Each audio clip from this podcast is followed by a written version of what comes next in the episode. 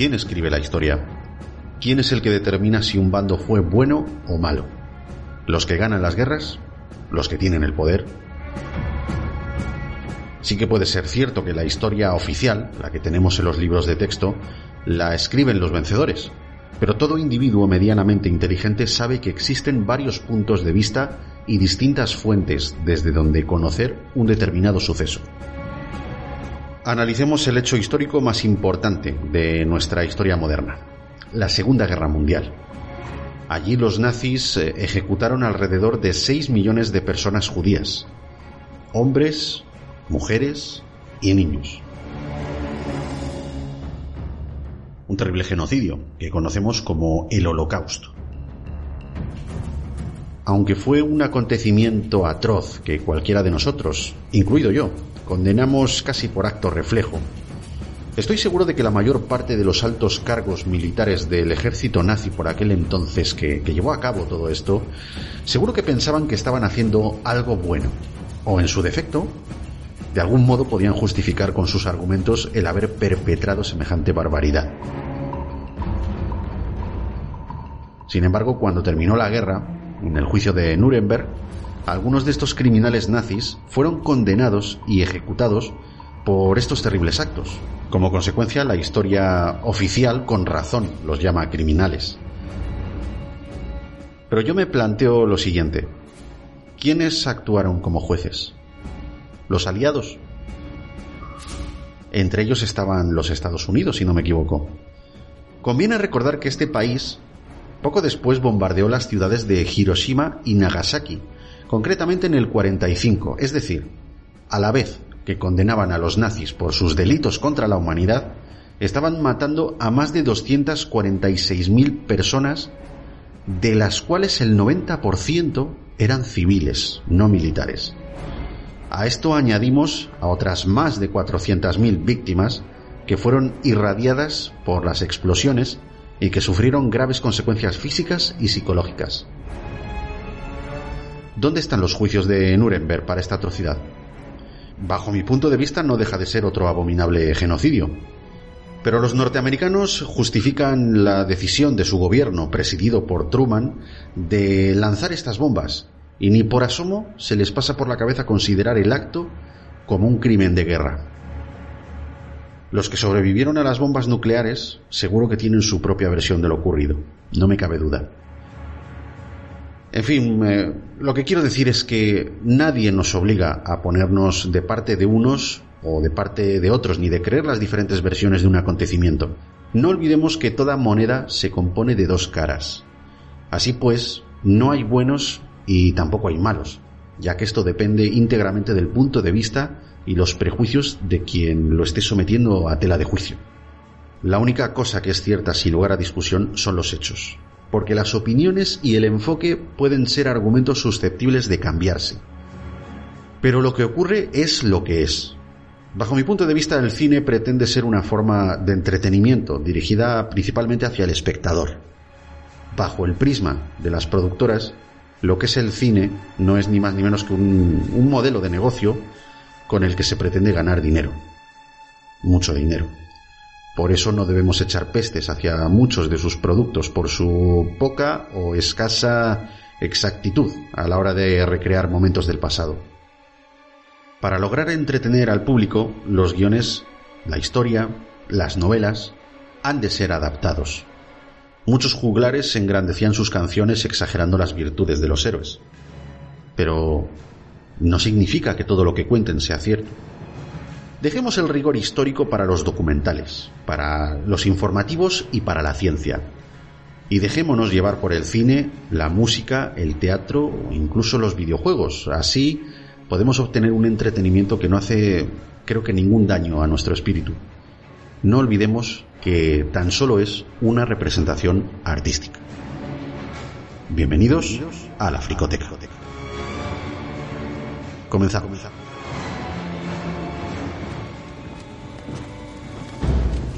Leyenda crece. Será aún peor que antes. Recluta nuevos voluntarios en todos los pueblos escoceses. Y cuando reponga su ejército. Son ovejas, son solo ovejas. Fáciles de dispersar si atacamos al pasto. Muy bien, escoged a vuestros mejores asesinos y convocad una reunión.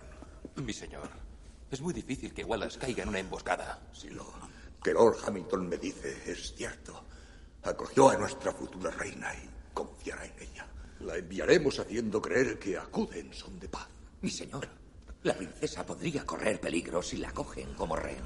Ya veis, un rey tiene que saber sacar provecho de toda situación.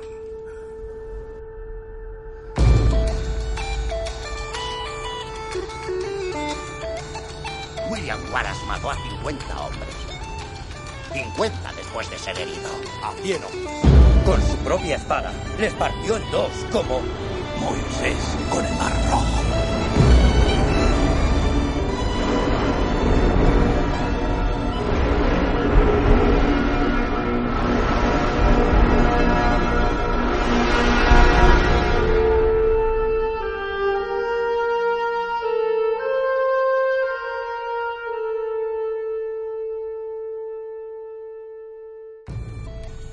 Muy buenas, fricototes, sed bienvenidos nuevamente a este podcast cinéfilo, donde las películas son las protagonistas y los locutores hacemos de cauce para que disfrutes de ellas como no lo has hecho nunca. Hablamos hoy en faceta literal de corazones bravidos y la virtud del corazón bravido queda magníficamente personificada en mi contertulio al que ya conocéis de sobra y al que siempre es un placer darle la bienvenida. Me refiero al señor Danny Maverick. Bienvenido, colega. Hola, buenas, un placer volver a la fricoteca y esta vez tan de forma tan continuada, ¿no? De un programa a otro al seguido. Eh, un corazón tan bravido, me ha sorprendido ese término, esa expresión tuya. Que a veces el espíritu chiquito de la calzada se apodera de mí y, y tiene corazón bravido, te da Queen. ya veo, ya. Eh, chiquito ha venido para quedarse, por lo que veo. Chiquito sí que era un personaje muy bravido. No sé, me, me, veo los siguientes, me veo los siguientes episodios de la fricoteca casi, casi siempre haciendo el, el, típico Alfred Hitchcock en sus películas, ¿no? Tiene que salir chiquito por ahí. Puede que se convierta en un personaje recurrente aquí de, de mi locura. Bueno, Dani, ¿dirías que la película de la que vamos a hablar hoy es quizá de tus favoritas? Ah, favoritas, favoritas, no. No es tanto como una de mis favoritas a nivel subjetivo, me estoy hablando, ¿no? Pero sí que considero que es una de las mejores películas que se pudo hacer a finales del siglo XX. Porque, a ver, sí, tendrá sus gazapos, tendrá sus eh, homenajes a la realidad de lo que pudo haber pasado y lo que realmente no pasó.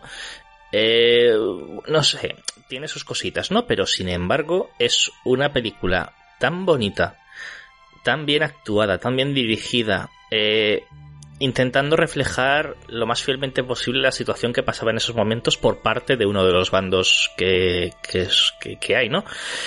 Eh, y, y, también con una música tan preciosa que, vamos, realmente es una muy buena película. Como digo, no de mis favoritas, pero sí que es una gran película de finales del siglo XX. Lo bueno que tiene esta película es que tú le preguntas a cualquiera y es difícil encontrar a alguien que eche pestes de ella. Sí, sí, te podrán decir eso que has dicho tú de los fallos, a lo mejor de detalles, pero en general esta película gusta.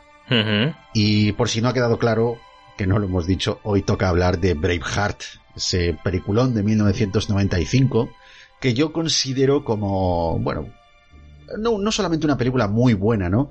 Yo creo que es imprescindible en las estanterías de todo cinéfilo que se precie que diga, no, no, es que a mí me gusta mucho el cine, yo colecciono películas, pues yo creo que esta, este título lo tiene que tener ahí, obligadísimo. Ya mm, no solo por su mayor o menor rigor histórico, que eso es una cosa que vamos a dejar al margen, porque no somos historiadores, somos aficionados al cine, y es una cosa muy discutible.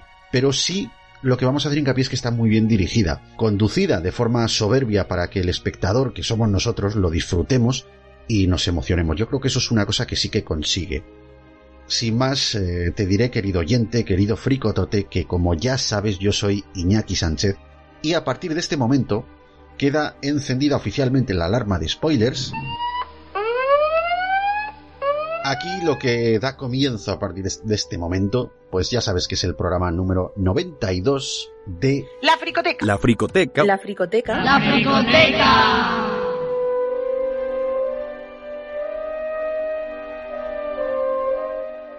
Dani, te voy a ceder, como hago siempre, vaya, porque a lo mejor es que soy un poquito vago y te voy a dejar que hagas tú la sinopsis de Braveheart. Venga, vamos a intentarlo, a ver qué tal sale. A lo mejor también es porque lo haces mejor que yo, ¿eh? Ah, se me va la voz. Tráeme el whisky. Bueno, vamos allá. En el siglo XIV, los escoceses viven oprimidos por los abusivos tributos y las injustas leyes impuestas por los ingleses. William Wallace es un joven escocés que sufre la pérdida de su padre y sus hermanos. Tras varios años viajando y formándose junto a su tío Argyle, regresa a su aldea para asentarse. Tras enamorarse de Morron, su amor de juventud, la pareja decide casarse en secreto a fin de evitar el derecho de pernada de los soldados ingleses sobre las jóvenes escocesas. Pero una vez que los soldados averiguan esto, intentan tomar por la fuerza a Morron, desencadenando un conflicto que cuesta la vida de la joven. Es entonces cuando Wallace emprende una rebelión contra los opresores que desencadena una guerra que involucra a nobles y a plebeyos. Durante esta etapa, Wallace se convierte en un símbolo de libertad al que se unen cada vez más escoceses, siendo esto una amenaza para la significativa monarquía inglesa que convierte a Wallace en el principal objetivo a destruir para conservar su régimen gubernamental. He vuelto para trabajar la tierra y formar una familia. ¿Y quieres que me case contigo? Es un poco precipitado, pero bueno. Esto es declararse para ti.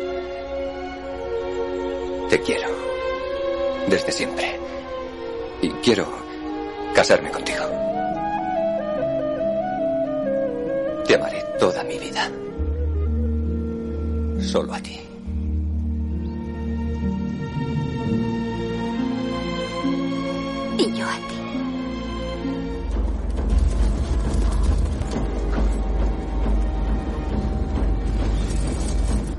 Puedo vivir en paz, lo haré. Eduardo I, rey de Inglaterra, presidió la boda de su primogénito. Escocia me pertenece.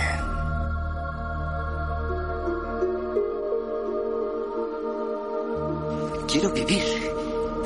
Quiero un hogar y niños y paz.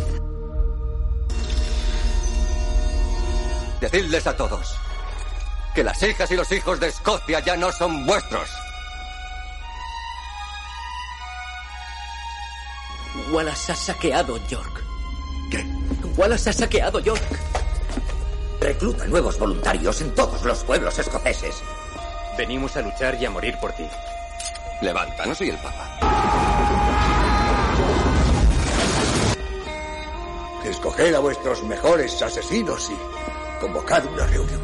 Mi señor, es muy difícil que Wallace caiga en una emboscada. Acogió a nuestra futura reina y confiará en ella. La enviaremos haciendo creer que acuden en son de paz. ¿Longshanks desea la paz? El rey desea la paz. Decidle a vuestro rey que no gobernará a William Wallace. Ni a ningún escocés mientras yo viva. Dice que no atacará más pueblos o ciudades. Si sois hombre para enfrentaros a él. ¿Por qué me ayudáis? Por la forma en que me estáis mirando. ¿A dónde vas? A provocar una pelea.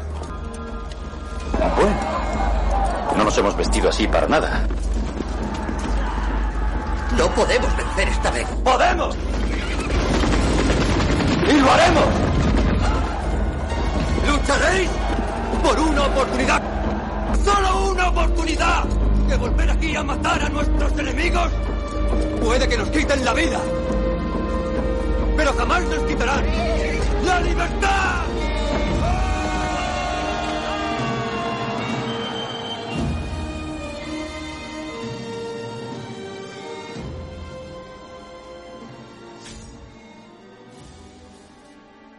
Bueno, ¿y qué, qué decir tiene que Braveheart es eh, una de las películas de, de, los 90? O sea, si nombramos iconos de esa década, Braveheart estaría ahí en el top 5 porque realmente es, una película que rompió mucho, rompió mucho en taquilla. Llegó a España ese mismo año, en, en 1995, a través de Hispano Fox Film, pero la distribuidora original, esto no lo sabe mucha gente, es la Paramount Pictures. Y digo que no lo sabe mucha gente porque todo el que se haya comprado Braveheart, bien en VHS o en, en Blu-ray o en DVD, va a ver el logotipo de la Fox mucho más grande que el de la Paramount, si es que lo incluye. Entonces todo hay que decirlo. La productora es la Icon Entertainment International y ya que nos metemos en el estudio de doblaje, eh, la peli se distribuye en 35 milímetros para el estudio Euroaudiovisual de Madrid. El director de doblaje es nuestro querido José Luis Gil, que tan eh, conocido es por aquella serie Aquí no hay quien viva, ¿no? Y, esta otra que se le parece tanto, la que se avecina. Yo sinceramente, antes que eso, yo me quedaría con su gran, gran, gran personaje que es Buzz Lightyear. Por supuesto, es que no olvidemos que aparte de estar muy metido en el, en el doblaje, no solamente es el director, sino que además él se pone delante del micrófono y, ha prestado su voz a, bueno, pues innumerables eh, ocasiones. Una vez que repasemos la ficha de doblaje, ya os comentaremos dónde José Luis Gil eh, se dejó ahí un pequeño personaje para, para poder darle ese doblaje tan carismático que tiene. Sí, señor. Eh, la traducción se hizo, como hemos dicho, en, los estudios Audiovisual. El traductor fue Ángel Fernández Sebastián. El técnico de mezclas y el técnico de sala fue Alberto Ovejero. Y los principales personajes pues son los siguientes, vamos a ir nombrándolos uno, uno a uno más que nada, los que han sido un poquito más significativos, bien por su ficha de doblaje, bien por el peso que tienen en pantalla. Y como no, en primer lugar tenemos a Mel Gibson, que interpreta al protagonista de esta película, a William Wallace, que es eh, bueno, pues según nos cuenta esta historia, es un plebeyo, alguien que pierde a su familia por los eh, interminables conflictos entre Escocia e Inglaterra. Y la verdad es que es un personaje que tiene mucho carisma. Yo a día de hoy no soy capaz de imaginarme esta película con otro actor que no fuese, que no fuese él. Y además creo que Mel Gibson aquí se salió un poquito de su rol de arma letal, de Mad Max, ¿vale? Este, matón, aunque, aunque aquí sigue repartiendo estopa, pero bueno, Quizá eh, el, carisma de este personaje reside un poquito en sus convicciones, en que él eh, lucha por una causa, él tiene unas ideas, un valor, está formado, tiene una cultura detrás, y aunque la aparición de William Wallace cuando es pequeño es algo muy breve, creo que no son más que 8 o 10 minutos en, el montaje de la película, pero podemos ver cómo ha cambiado su personaje cuando es niño, que es poco menos que, un eh, iletrado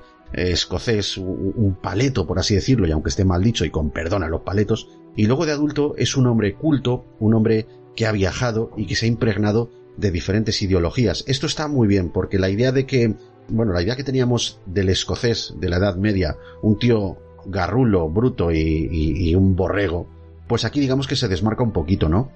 Bueno, también es cierto que se refleja ese, ese rol que tú dices de, de ese escocés bruto, eh, lo refleja, que lo hablaremos más adelante supongo, el papel de de Brendan Gleeson, de Hamish Campbell, ¿no? Porque ese sí que sería un, un escocés al uso, entre comillas, siendo de la plebe. Pero bueno, también es cierto que, a ver, según lo que dices, eh, Mel Gibson se sale un poquito del típico rol habitual de sus papeles anteriores, pero quizá también porque es su segunda película y hasta el momento la más importante que quería llevar a cabo como director. En la, que estaba metido tanto en nivel de dirección, de producción y, de llevar a cabo una gran oda al cine y a la historia pienso yo. Que quizá por eso pues ya se, se quiso desmarcar un poquito y salirse un poquito de lo habitual aunque al fin y al cabo haga escenas de acción y de y de aventura, ¿no? Pero bueno, en fin. Sí, pero bueno, aquí es verdad que queda un poquito más consagrada su faceta interpretativa. Ajá. Y bueno, pues le pone eh, voz eh, Luis Bajo, que es un actor de doblaje también muy querido, muy querido en, en, nuestro país, muy valorado aquí en la Fricoteca, porque es la voz de Jill Bellows, de William Fichtner, de Jeff Goldblum, sobre todo en la época de los 90, y también lo ha sido de, de Charlie Sheen, aunque muchos lo hayan olvidado. Pero fíjate, yo soy muy fan de la serie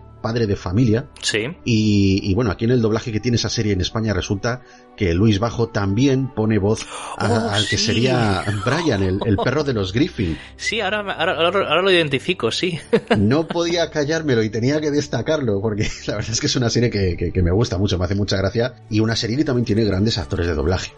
Soy William Wallace. Y el resto quedáis perdonados. Volved a Inglaterra y decidles a todos que las hijas y los hijos de Escocia ya no son vuestros. Decidles que Escocia es libre. Bueno, y este, este hombre ha estado también en Charlie Sheen mismamente, ha estado en toda la, época que estuvo en la serie de Dos Hombres y Medio. Sí, sí, sí, sí, sí. Jeff Goldblum creo que lo ha hecho prácticamente toda su vida, vamos. La verdad que es uno de esos nombres que dentro del doblaje español, que hay tantos grandes actores, ¿no? Pues es un poco el que es uno de esos que pasa un poco más desapercibido, que va un poco menos delante de los medios y delante de las caras conocidas, pero, pero es muy bueno. Bueno, pues eh, fíjate, el, el siguiente personaje que quiero destacar es Angus McFadden, ¿vale? Que es un actor que a mí me gusta, me gusta mucho. Particularmente no es un hombre que haya no haya destacado eh, ni en Hollywood, pero sí que realmente es, un actor con muchas tablas. Eh, yo lo he visto en bastantes otras películas y la verdad es que es un actor que merece la pena tener en consideración, aunque ya por la edad que tiene no vaya a llegar a nada, que no haya llegado ya. Pero bueno, eh, un actor muy importante, un actor muy bueno, de verdad.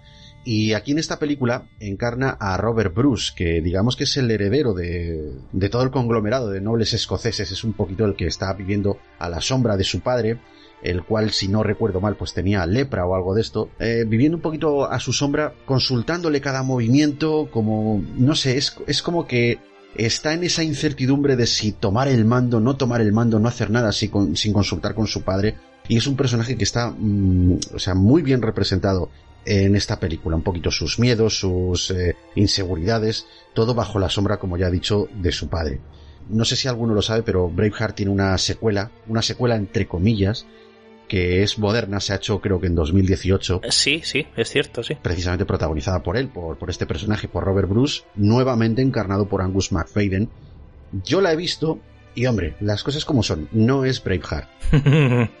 es que es, es, es, para televisión, creo, más, ¿no? O sea, que tampoco es una cosa que digas, bueno, Creo que se hizo para alguna de estas plataformas eh, digitales tipo Netflix que, hay por ahí, si no recuerdo yo mal. Sí, sí. Pero bueno, oye, pues simplemente al que le guste mucho Braveheart, pues ahí tiene la oportunidad de, disfrutar con este personaje un poquito más eh, protagónico, que también es muy interesante. Y como decíamos antes, el propio director de este proyecto de doblaje, José Luis Gil, es el que pone voz a Angus McFadden. También eh, José Luis Gil en su carrera como actor de doblaje ha puesto voz a otras figuras importantes como por ejemplo a Patrick Swayze, a Woody Harrelson, a Tim Allen y por supuesto a Hugh Grant casi por antonomasia. Pero eh, fíjate tú, yo quería destacar que, bueno, porque más que nada porque también es una cosa que no me puedo callar y que tengo que decir porque en la primera película del Cuervo, la de la de Brandon Lee precisamente le puso voz a Brandon Lee. ¿Ah, sí? Y, es una cosita que yo quiero que yo quiero destacar. Sí, sí, sí era, o sea, el, protagonista del Cuervo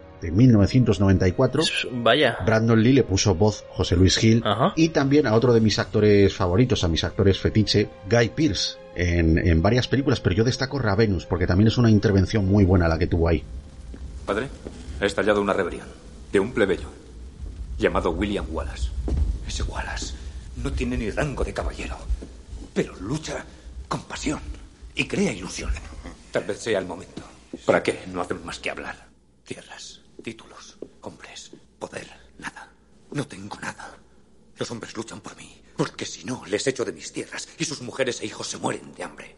Esos hombres que tiñeron el suelo de sangre en Falkirk luchaban por Wallace y él lucha por algo que yo jamás he tenido. Fíjate que eh, pues no sé, tiene así algunos actores como, pues en este, pues el caso de Tim Allen, ¿no? Que dices, bueno, es un gran actor, ni, ni tal, ni no sé qué, pero que en España gana mucho por el énfasis que le pone José Luis Gil, porque sin embargo podría ser otro actor el que le pusiese voz y quizá no ganaría tanto.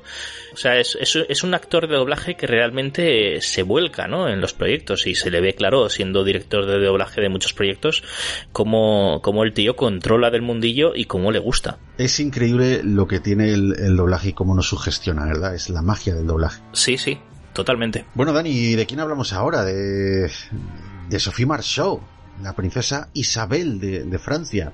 Fíjate tú qué personaje tan relevante para esta historia. Quizá no para lo que fueron los hechos eh, verídicos, que ya lo veremos más adelante, pero bueno, en, esta historia es un poquito la, la, mujer que llega a la vida de William Wallace después de que éste haya perdido a, su mujer, a, su primer amor, y cómo gracias a, los chivatazos que, que, le pega, quizá, digamos, a lo frustrada que está esta mujer, porque date cuenta que tiene un marido que no la ama. No vamos a hablar en, en temas de tendencias sexuales y tal, que ya lo hablaremos más adelante.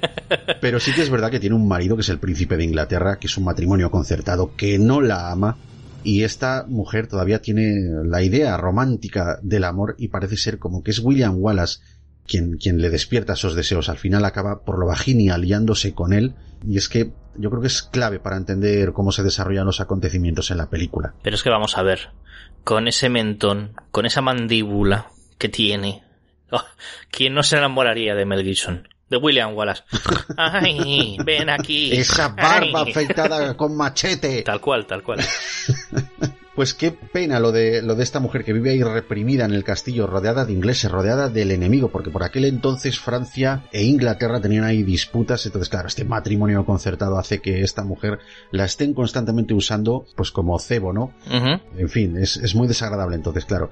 No me extraña que su personaje al final vea en, en, el que supuestamente debiese de ser el enemigo, William Wallace vea como una especie de aliado, de alguien sobrio, de alguien que quiere realmente la paz. Uh -huh. Y sufrimos, sufrimos en sus carnes, sufrimos todo lo que es el dramatismo de, de, esta película, también muy bien llevado. Quien le pone voz es Marta García, una actriz de doblaje ya desaparecida, que durante su carrera ha sido muy importante porque ha prestado voz a Claire Forleni, a Gwyneth Paltrow, y a Jennifer Connelly por ahí por, por esas dos décadas, los 80 y, y los 90, y es una voz que es, por cierto, preciosa y que a mí me encanta. Sí, eso sí. La verdad que...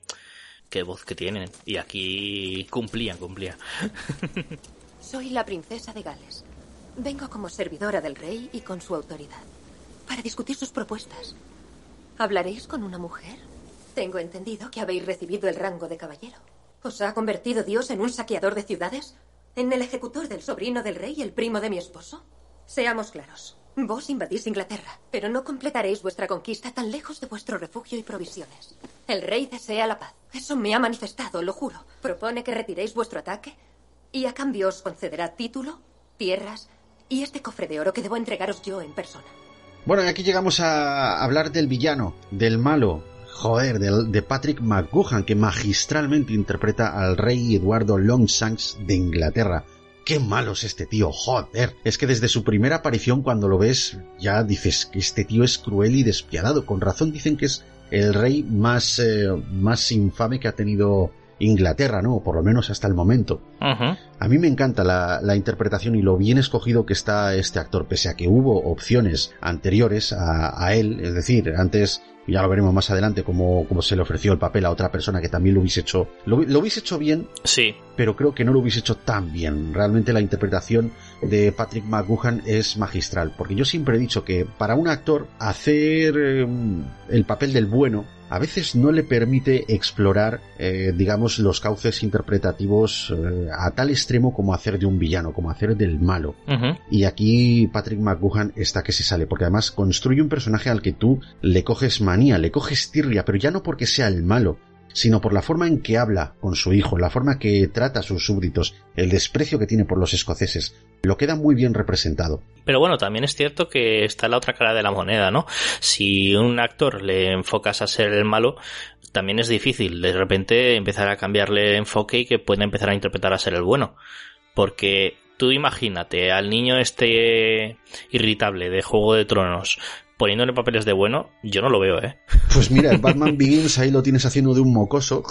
Bueno, pero eso era cuando nadie conocía. Claro, pero bueno, se, sin embargo, oye, pues te, también te voy a decir una cosa y es que creo que aparte ya de la propia construcción del personaje, el doblaje también ha ayudado. Sí. Porque aquí en España tenemos una voz muy contundente que es la del desaparecido Claudio Rodríguez, y es que es un bozarrón oh, de órdago oh. que todos los que nos están escuchando van a reconocer y van a ligar a muchos de los personajes que han visto en las últimas décadas del cine. Sí, señor. Aquí vamos a decir simple y llanamente que es la voz de, de Charlton Heston, o fue la voz de Charlton Heston, de Edward Asner, de Max von Sydow y de Richard Harris. Escocia me pertenece. Los franceses se arrodillarán ante un reino fuerte. Pero ¿cómo van a creer que somos fuertes si no podemos reinar en toda nuestra isla? ¿Dónde está mi hijo? Yo le mando llamar y os envío a vos. Si quiere que su reina gobierne cuando yo falte, entonces sin duda quedaos y aprended, por favor. Sí, sí, señor. Es Claudio Rodríguez, además, eh, director, si no, si no me equivoco, durante muchos años de una de las escuelas de más prestigiosas de, de, doblaje de España. Y por supuesto, no me extraña porque es que es uno de los actores más icónicos que ha dado este país, de verdad. Y, no solamente porque sea un buen locutor y porque tenga una voz que se presta a ello, sino porque además imprime unas, eh, unos matices interpretativos que son de órdago. Y es que en producciones de este tipo y de este tamaño se agradece muchísimo. Además, eh, si podéis eh, si podéis eh, verla, eh, existe un documental llamado Voces en Imágenes, que me imagino que a lo mejor Iñaki habrá hablado alguna vez ya en Africoteca sobre él. No, apenas. muy, muy bueno sobre el doblaje en España, donde aparecen bastantes partes donde habla sobre el doblaje Claudio Rodríguez como una de las autoridades ¿no? del, del tema aquí en España y es una buena forma de tanto de ponerle cara a las voces que tanto has ido escuchando como en este programa, como en la trayectoria del cine en general, como para escuchar sus anécdotas, ¿no? Porque está, es un tío que ha, que ha recorrido mucho. Y la verdad que, que, es, que es un gran actor, que la verdad que en paz descanse y que allá donde esté, le siga dando dos voces a los que están por ahí arriba, ¿no? Eh, imagínate ahora mismo a, a, Claudio Rodríguez enfrentándose a Constantino Romero para decir a ver quién es el más épico de los dos aquí arriba. Duelo de titanes, amigo. bueno, entre otros tantos, ¿no? Pero bueno, que esos dos ya de por sí van a dar de, lo suyo. grandes actores de doblaje que ha parido España. Esto siempre, siempre, vamos, yo siempre lo digo, no me canso de repetirlo, de verdad, porque con presencias como esta es que madre mía de mi vida. En fin, bueno, pues vamos a seguir, vamos a hablar de, su hijo, ¿no? Del que sería su hijo, el, príncipe Eduardo, que está interpretado por Peter Hanley y que, bueno, nos eh, representa, nos construye una imagen del personaje, pues como hemos dicho antes, un poquito amanerado, algo afeminado. Quizá eso es lo que irrita mucho a, su padre, al rey Longshanks, ¿no? Que tener un hijo pues que parece ser que no cultiva dotes de mando, que es un poquito negado para la estrategia militar, es una cosa que juega muy en su contra y aquí lo, lo, deja muy bien manifestado. Digamos que sería un príncipe débil. Yo no sé cómo lo ves tú, Dani. Es el hijo que ha nacido en la familia equivocada, punto y final. Es que no, no tiene mucho más porque realmente es un... Tienes por un lado a Eduardo Longshanks, que un gran estratega militar, un gran un, gran luchador que piensa siempre en, el combate, en las estrategias de, futuro del país, de sus zonas, de sus regiones, de los vasallos. Y luego tienes a su hijo que no le gusta la guerra, no le gusta el combate, no le gusta dirigir, quiere vivir la vida, quiere... no sé. O sea, digamos que todo el interés y todo el empeño que pone para, digamos, para comprometerse de alguna manera con la causa, es simple y llanamente ya no por su padre, sino por el temor que le tiene, porque el rey Longshanks se nos eh, representa también como un hombre que, que da mucho miedo, ¿vale? Entonces lo que hace es pues lo imposible un poquito por agradarle. Pero vamos, que lo que es eh, dotes de mando, este es un, un, príncipe de alta cuna que está muy acomodado a los lujos de, de palacio. Entonces, madre mía, está, no me extraña que, que el rey Longshanks esté preocupadísimo debido a su avanzada edad y a lo que se le viene encima a, Inglaterra teniendo a su hijo al mando. claro. Y aquí está en España representado este, este personaje en la voz de Luis Reina, otro importante actor de doblaje que también ha prestado su voz por defecto a actores como Damian eh, Lewis, Kevin Bacon, Walton Goggins y Bronson Pinchot. Que si recordamos este último, eh, vamos, lo, más notorio que ha hecho aquí en España ha sido la serie de primos lejanos, era el primo Palki. sí, señor, qué grande el primo Palki. ya lo sé, ese Wallace es un bandido, nada más. Como con un ladrón cualquiera, que el alguacil de la zona lo arreste y le castigue en consecuencia. ¡Le plantaré cara y más aún! No, ninguna, Majestad. Hemos enviado jinetes para recibir las sangres. Yo, he ordenado hacer levas, señor. Están listas para partir. Wallace ha saqueado York. Wallace ha saqueado York. Y bueno, ahora sí vamos a hablar de aquel arquetipo de, digamos, de el escocés garrulo y rural, ¿no? De las aldeas de aquellos tiempos, que es Hamish Campbell, interpretado por Brendan Gleeson. Este es el, amigo de la infancia de William Wallace, el, con el que se entretenía luchando, tirando piedras y cuando se aburrían, pues pegándose puñetazos entre ellos. Es decir, cuando no tenían a nadie contra quien pelearse, pues se peleaban entre ellos y así pasaban el rato. Sin embargo, sí que es verdad que conforme avanza la película, es uno de los personajes que, que nos, eh, nos hacen presente algunos de los valores de toda esta civilización que se nos está retratando, como es por ejemplo el tema de la lealtad, el tema de la amistad. Yo creo que aquí quedan bien personificadas en Brendan Gleeson, un, un actor que por cierto a mí eh, siempre me ha parecido camaleónico y, y, me gusta muchísimo. Sí, sí, sí, sí, es, es, impresionante. O sea, allá donde va, triunfa, ¿sabes? Es como ese anuncio de la tele. Pero... Claro, ¿quién, ¿quién, podría decir que este tiarrón enorme, este pedazo de armario brutote que, que se entrena cogiendo pedruscos y lanzándolos ahí como, uh -huh. ¿sabes? Como un saque de banda. Uh -huh. ¿Quién podría decir que es el, el amable y cariñoso padre de, de 28 días después? Uh -huh. O también el profesor terco de Harry Potter de la tercera película. Mirad, también, ¿cómo se nota que estáis más puestos en Harry Potter que yo? no, pero bueno, también está, eh, si no me equivoco, creo, juraría que sí, ¿no? Porque ahora mismo lo tengo un poquito tal.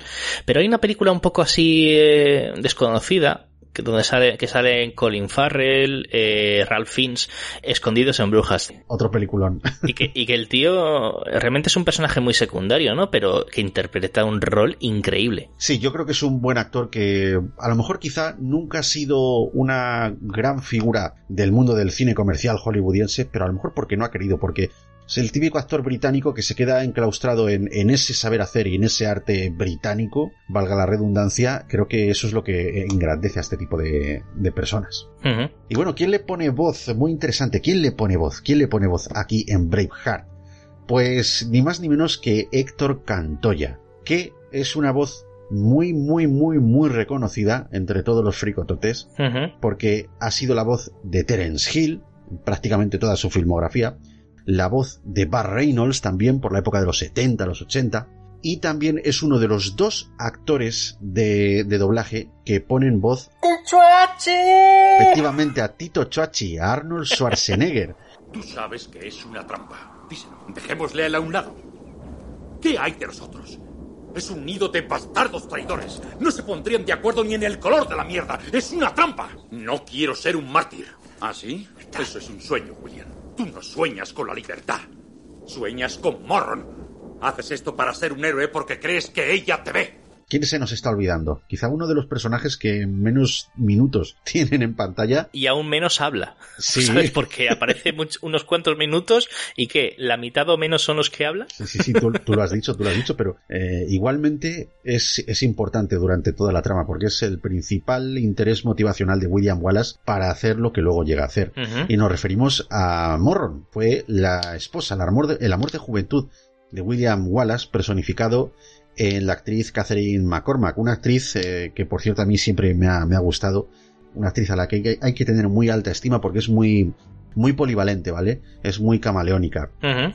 Simplemente decir que, bueno, este personaje es una de las de las chicas de la aldea de William Wallace, de la que siendo joven, pues se enamora y pasa pues prácticamente toda su vida en sus continuos viajes pues pensando en ella y esto lo vamos a ver reflejado en la película porque en todo momento la tiene presente, en todo momento, incluso en sus últimos momentos y cuidado que por algo encendíamos la alarma de spoilers, se le aparece, o sea, se le aparece en sueños, se le aparece en sus últimos momentos porque es, digamos, eh, el amor personificado de, de este hombre. Uh -huh. Cree fervientemente en ella y es que en la película se nos ve representada con una inocencia, con una dulzura, a un personaje muy inmaculado. Entonces, claro, todos los espectadores sufrimos cuando vemos que hay una agresión contra ella.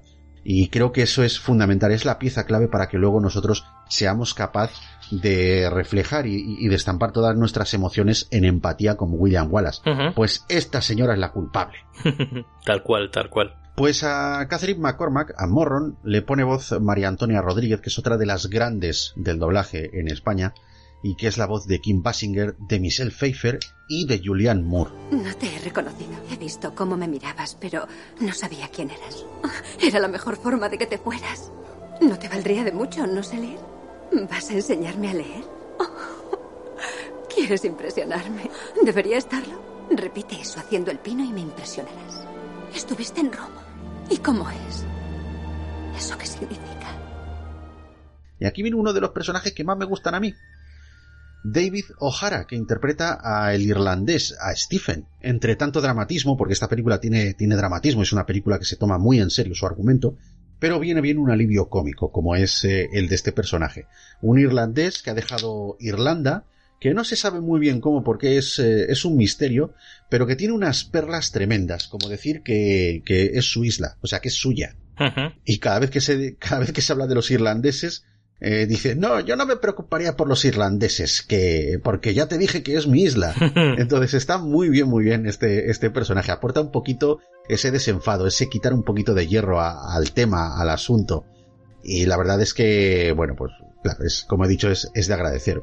Pero sin embargo, lo que más me gusta de este personaje, por supuesto, los fricototes que me conocen ya lo saben, es el actor de doblaje que le pone voz en esta película. ¡Qué grande! ¡Qué grande! Es uno de los actores de doblaje españoles que, vamos, que, a mí más me gustan. Yo creo que este señor, Salvador Aldeguer, a mí me, me podría considerar su fan, porque pocos son los actores de doblaje que han puesto voz a personajes tan diferentes, tan distintos entre sí, y sin embargo capaz de reflejar los matices del uno y del otro. Yo creo que no hay rol en, el mundo del doblaje que Salvador Aldeguer no sea capaz de interpretar, vamos, al 100%. Es que además creo que como, como ejemplos de tres actores que interpreta asiduamente, has puesto algo tan diferente entre sí pero a la vez que caracteriza tanto su, su, papel interpretativo o su variedad interpretativa que es increíble. Por supuesto, por supuesto. Y esos actores a, los que te estás refiriendo son evidentemente Charlie Sin, porque ha puesto su voz a Charlie Sin. Hoy doblete de Charlie Sin, ¿eh?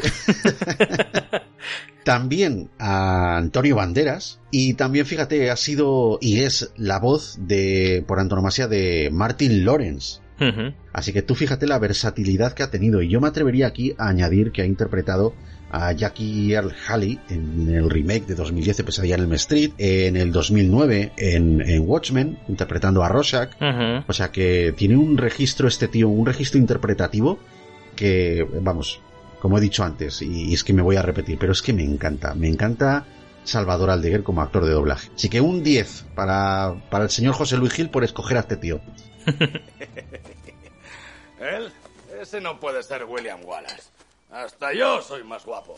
Está bien, padre, se lo preguntaré. Si me juego el cuello por ti, ¿tendré ocasión de matar ingleses? Para encontrar a su semejante, un irlandés debe hablar con Dios. ¡Sí, padre! El Todopoderoso dice, no cambies de tema, solo contesta la puta pregunta. Lo bastante listo como para ocultar una daga. Viejo. ¡Estupendo! Me llamo Stephen. Soy el hombre más buscado de mi isla, solo que ahora no estoy en mi isla, claro. Es una pena.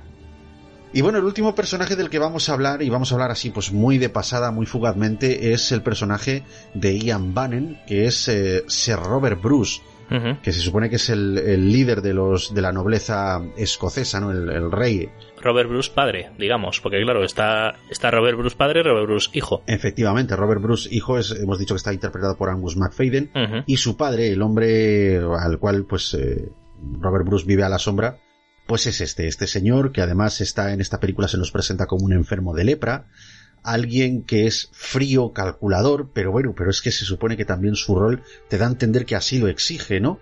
Un noble es, tiene que primeramente que, saber responder a sus intereses. Le dice a su hijo cosas como que eh, el hecho de que tú tengas un reino es porque hay 16 antecesores que jamás han ido a la guerra, con lo cual tú tampoco debes ir. Y le dice cosas como que, bueno, yo eh, defenderé a, o sea, me pondré del lado de los ingleses durante este conflicto y tú debes de ponerte del lado de los escoceses y, cosas como esa. O sea, se ve el ingenio político, la manipulación, están encarnadas en este personaje que realmente los pocos minutos que tiene en pantalla, que son muy buenos, son colosales y da perfectamente una imagen muy bien representada de, precisamente lo que quiere dar a entender Mel Gibson con la concepción de, esta película.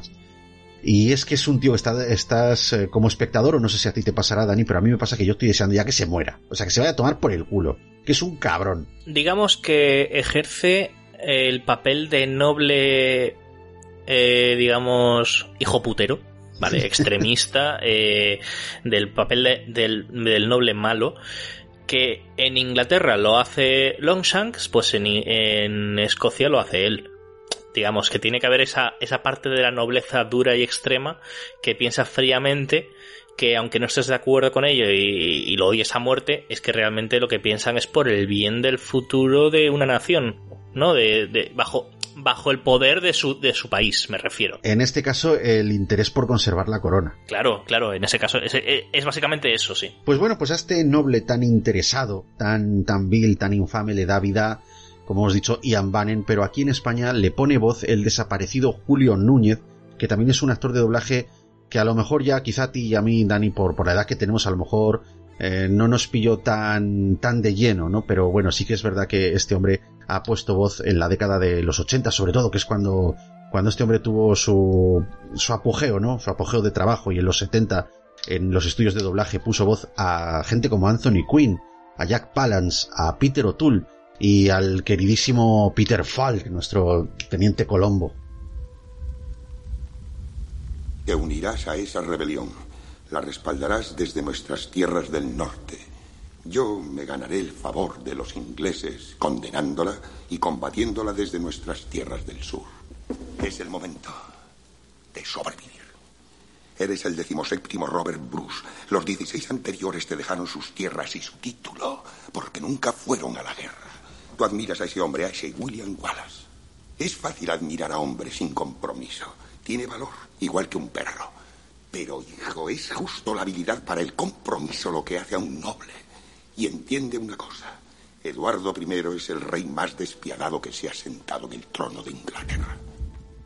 Mel Gibson se sienta en la butaca del director y emprende este ambicioso proyecto, con un presupuesto de 72 millones de dólares para una película épica que recaudó 210.409.945 dólares. El guion de la misma se basa en un poema del ciego Harry, que fue un poeta que data del siglo XV eh, y que extrapoló a la época de Wallace haciendo alusión a la corrupción política y el miedo a la nobleza inglesa que había por aquel entonces.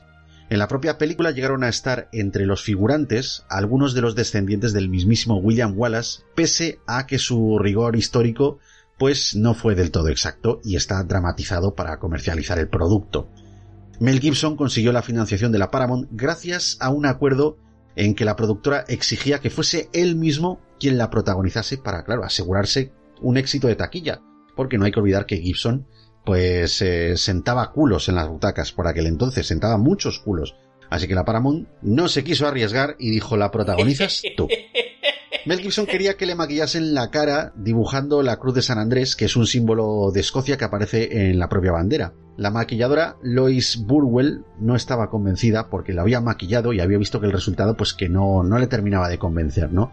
Así que empezó ahí a hacer un poquito de, bueno, a comentarle a Gibson que, oye, ¿por qué no te maquillas de otra manera? Mira, que tengo estos bocetos y tal. Entonces, según lo que ella tenía pensado, le maquilló, le, le puso el espejo delante y pues Mel Gibson se convenció, dijo, sí, sí, vale, esto da un resultado un poquito más de otra manera, esto es lo que yo quiero para la película, así que decidió que ese sería el emblemático maquillaje ese azul que se pondría en la batalla de Stirling.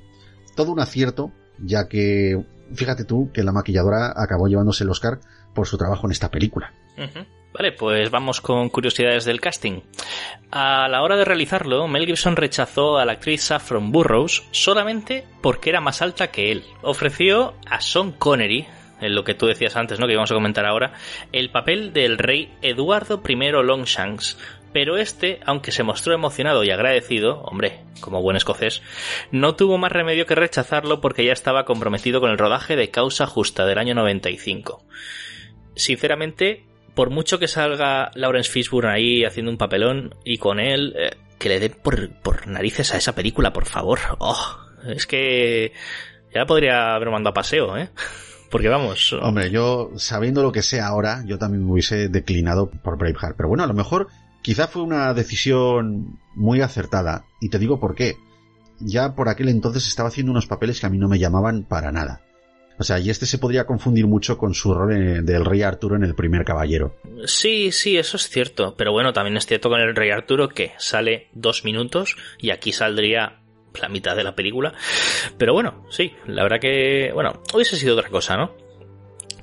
Eh, James Cosmo y Brendan Gleeson interpretan a padre e hijo en la película, pese a llevarse tan solo 7 años de diferencia en la vida real. Tiene ¿eh? Para establecer lo que sería el concepto narrativo de la película, Mel Gibson se inspiró en Espartaco del año 60, en el Cid del año 61.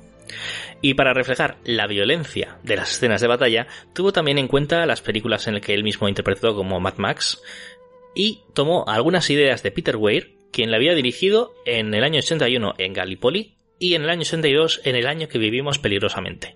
Eh, se sabe que William Wallace murió con 35 años. Mel Gibson tenía 38 en el momento de rodar la película, lo cual es uno de los pocos detalles que dan a la película una sensación de querer reflejar los hechos con cierto respeto por la historia.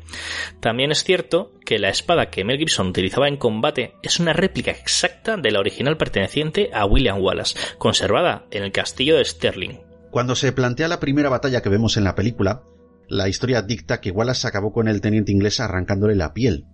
Con ella luego se hizo un cinturón que acabó usando hasta el fin de sus días. Pues bien, esto a los ejecutivos no, no les agradaba mucho, este detalle les parecía bastante fuerte, y hablaron con Mel Gibson para que lo cambiase. Gibson aceptó sin rechistar porque comprendió que si esto lo plasmaba en la película, el espectador vería al protagonista como un salvaje y no como un guerrero. Y claro, no era esa la intención que tenía. Pero igualmente quiso que la muerte del rival fuese sorprendente y muy gráfica. Lo que se ve en la película es que Wallace le corta la cabeza con un golpe de, espada en la batalla de Stirling. Los acontecimientos de la batalla que vemos en la película se inspiran en otras batallas medievales, como la de Azincourt en, Francia y eh, Aljubarrota en Portugal. Sir Andrew Moray, que fue uno de los lugartenientes más importantes en el bando de Wallace, murió poco después de esta batalla por la gravedad de sus heridas. En la película ni siquiera tiene acto de presencia. ¿Qué te parece? Pienso que, bueno, a ver, e, es mucha historia pensar en, en todo lo que pudo ser verdad, lo que no, porque claro, son al fin, al fin y al cabo estos son, eh, no sé, es, se refleja la historia, ¿no? Pero como decían en cierta película, la historia la hacen los que coronan a los los que no, ¿cómo era? Los que cuelgan a los valientes. O sea, que realmente aquí ¿qué hay de verdad? ¿Qué hay de que no fuera verdad? En ese caso, claro, ¿cómo puede reflejar fielmente una historia que no sabes a ciencia cierta cuánto tiene de verdad y cuánto no? Pues hombre, siempre hay cosas que te pueden escapar un poco. Es lo que es lo que tiene adaptar una historia, un hecho histórico o una novela a lo que viene siendo el, o sea, el cine, ¿no? Porque hay algunos personajes que no aportan nada a la historia que tú quieras contar, aunque luego en la historia real sí que aporten, pero bueno, a lo mejor en la historia que Mel Gibson quería contar, pues no sabía cómo trasladar este personaje, no sabía cómo encauzarlo, y decidió pues eso, pues prescindir un poquito, un poquito de él. Pero volvamos a esta batalla, porque para filmarla, para filmar esta pedazo de, de escena tan épica y tan grande, fueron necesarias 10 cámaras y la participación de 3.000 extras y voluntarios del ejército irlandés que estuvieron involucrados al máximo durante las dos semanas que duró el rodaje de esta escena. También se utilizaron 150 caballos de verdad y 12 hidráulicos para los planos en los que estos son heridos con una lanza, ¿no? o, bien eh, se, les, se, les, golpea con una espada y, y sangran y estas cosas. También se utilizaron más de 10.000 flechas en la escena, pero ningún animal de estos que hemos citado resultó herido en ningún momento en la película. Algo con lo que Mel Gibson también está bastante, eh, digamos, eh, puesto con el tema de que se, les haga daño a los animales. ¡Caballeros, por favor! ¡Esperad! ¡Sir William! ¿A dónde vais? Hemos vencido a los ingleses, pero volverán. Porque no estamos unidos. ¿Y qué haréis vos? Invadiré Inglaterra. Derrotaré a los ingleses en su terreno. ¿Invadir? Esto es imposible. ¿Por qué? ¿Por qué es imposible? Estáis tan preocupados por pelearos por los restos de la mesa de Longchamps que habéis perdido el derecho a tener algo mejor. Hay una diferencia entre nosotros. Los nobles creéis que la gente existe para proporcionaros vuestra posición. Yo creo que vuestra posición existe para proporcionarles la libertad. Y voy a asegurarme de que la tengan. El famoso discurso que motiva a los escoceses a luchar fue inspirado por la obra de Shakespeare Enrique V, solo que usando un dialecto más propio del siglo XX. Justo después de estas palabras, William Wallace grita Alba Gobra, unas palabras que también pronunció el verdadero William Wallace y que vienen a significar algo así como Escocia por siempre. No están traducidas ni subtituladas en la película por deseo expreso del director, que en un principio se planteó rodar en gaélico, el idioma que originalmente se hablaría en Escocia por aquel entonces. Obviamente se rodó en inglés porque era más práctico, ¿no? Tanto a nivel de producción, de público y demás pero para Gibson rodar una película dirigida por él mismo en el idioma original donde, que tuvieran los personajes históricos era una espinita que tuvo clavada desde entonces y que consiguió sacarse en el año 2004 por fin con La Pasión de Cristo, película también dirigida por él y grabada en hebreo. A mí creo que ha sido una de esas películas que más ha costado a la gente ir a ver, ya solamente por el hecho de que la publicidad desde el principio decía está grabado en hebreo y la película es en hebreo, subtitulada en el idioma que vayas a ir a verlo, pero lo vas a escuchar hebreo. Y la gente en plan de... Ah, um, ¿Por qué? claro, estamos tan acostumbrados a lo otro que dices, claro, bueno... hombre, lo, lo, que queremos es que se doble. Pero bueno, a lo mejor esto también era uno de los matices importantes, ¿no? Que este tío quería, quería reflejar con esa película. Fin, así se quedó. Una gran película, por cierto. La película no está exenta de algunos fallos de récord casi imperceptibles gracias a la sugestión que consigue el montaje combinado con la banda sonora. Como por ejemplo, la escena en que Wallace se acerca a caballo hacia los soldados ingleses tras el asesinato de Warren. Se ve que este coloca las manos detrás de su cabeza. Si nos fijamos bien, en los planos frontales, Wallace lleva las manos más altas. Sin embargo, en su espalda se ve que lleva las manos debajo de la nuca. Otro detalle inapreciable es que cuando Wallace es adulto es diestro. No obstante, en la escena en que este y su amigo Hamish tiran piedras al río cuando son pequeños, Wallace utiliza su mano izquierda. Esto es debido a que James Robinson, el actor escocés que interpretó al pequeño William, es zurdo. Las reacciones de algunas batallas tuvieron que ser retocadas en multitud de ocasiones y llevó más tiempo de filmación del previsto porque muchos de los extras llevaban gafas de sol y relojes. Es que a quién se le ocurre, Dios mío. Tela, ¿eh? Oh, sí, ¿a quién se le ocurre grabar en exteriores cuando, oh, de repente va a pasar un avión por encima, ¿sabes? Cosas así. véase Troya y véase otras películas. lo del avión, pues al fin y al cabo no lo puedes controlar, pero, pero por el amor de Dios, si contratas a tantos extras para recrear una escena histórica con gafas de sol, hombre, por el amor de una cerda, ¿no? Ya. En fin. Eh, bueno, si comparamos la película con los hechos históricos podemos encontrar muchas diferencias. Toda manipulación fue hecha con una estructura muy delicada, pues Gibson quería dar rigor a su película, pero no podía pasar por alto el hecho de que para comercializar su obra de cara al espectador tenía que hacer empatizar a su público con los personajes. Lo que hablábamos antes de adaptar una historia o una novela uh -huh. al cine, pues requiere que algunas de las cosas pues haya que modelarlas, ¿no? Por así decirlo. Sí.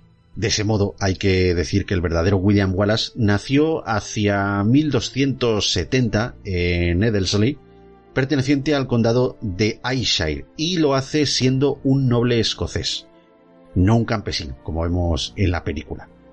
Fue el segundo hijo de Sir Malcolm Wallace, que era un hidalgo terrateniente de ascendencia galesa. En un principio, iba a dedicar su vida al clero, como muchos otros jóvenes de la época que nacían en segundo o en tercer lugar. Esto también se ha vivido aquí en España hasta no hace tanto. Pero la muerte de su padre, causada por una incursión inglesa en 1291, hace que éste dedique, como, como vemos en la película, el resto de su vida, pues, eh, a vengarse. Los nobles. Los nobles son la llave que abre las puertas de Escocia. Concederemos a nuestros nobles tierras en el norte. Les daremos a sus nobles propiedades aquí, en Inglaterra. Su codicia será nuestro mejor aliado. Pero, señor, quizá a nuestros nobles no les guste eso. Nuevas tierras son nuevos impuestos. Y ya se les cobra por la guerra de Francia. ¿Así? Es así. Lo malo de Escocia es que está llena de escoceses. Tal vez haya llegado la hora de reinstaurar una vieja tradición. Concedamos la prima noche. La primera noche. Cuando cualquier muchacha plebeya que habite en sus tierras se case, nuestros nobles tendrán derechos carnales sobre ella en la noche de su boda. Si no podemos vencerles, nos uniremos a ellos. Con eso tendremos la clase de nobles que queremos para Escocia. Con impuestos o sin ellos. Una idea muy brillante, mi señor. ¿Así? En cierta manera se refleja que William Wallace es en parte noble, ¿no? Porque dice que, que su padre no era un campesino normal, sino que era realmente un noble, no digo un noble de primera, sino un noble de estos de tercera, que tiene alguna tierra, que tiene tal, pero bueno, que a nivel de, Escocia era un, era un noble de nombre, pero no de tierras ni de vasallos ni nada por el estilo, porque todo el mundo era pobre, ¿no? Sí, claro, este no pillaba tajada de la corona. Claro, o sea, era, era noble entre comillas, entonces realmente refleja un poco eso de la realidad, solo que a lo mejor no tan fielmente como el original. El derecho de pernada o la prima note consistía en que cuando una pareja de novios se casa, los nobles tienen derecho a pasar la noche de bodas con ella. Esto era una manera que los nobles tenían para oprimir al pueblo y que éste no se sublevase, pues no podían saber a ciencia cierta si sus propios hijos eran del pueblo o no. En la película, este detalle hace que veamos a los ingleses como un infame pueblo, vil y de la peor caraña, pero en realidad nunca llegaron a instaurar esta costumbre, al menos durante aquella época. William Wallace se casó con Marianne Brightfoot, pero el nombre de esta hacía que se confundiese al personaje con Lady Marian, personaje de la leyenda ligada a Robin Hood. Así que se cambió su nombre por el de Marron. Wallace llevaba ya un tiempo hostigando a los ingleses cuando William de Hazelrick, el sheriff inglés de Lanark, mandase asesinar a su esposa en 1297 como represalia. Seguimos, en este caso de nuevo con la batalla de Falkirk. Los arqueros ingleses diezmaron las fuerzas de Escocia gracias a su superioridad numérica, a sus arqueros y a que los nobles escoceses abandonaron la causa. Wallace recibió un flechazo en la garganta y no en el pecho, como se ve en la película. Aún así, logró escapar y sobrevivir.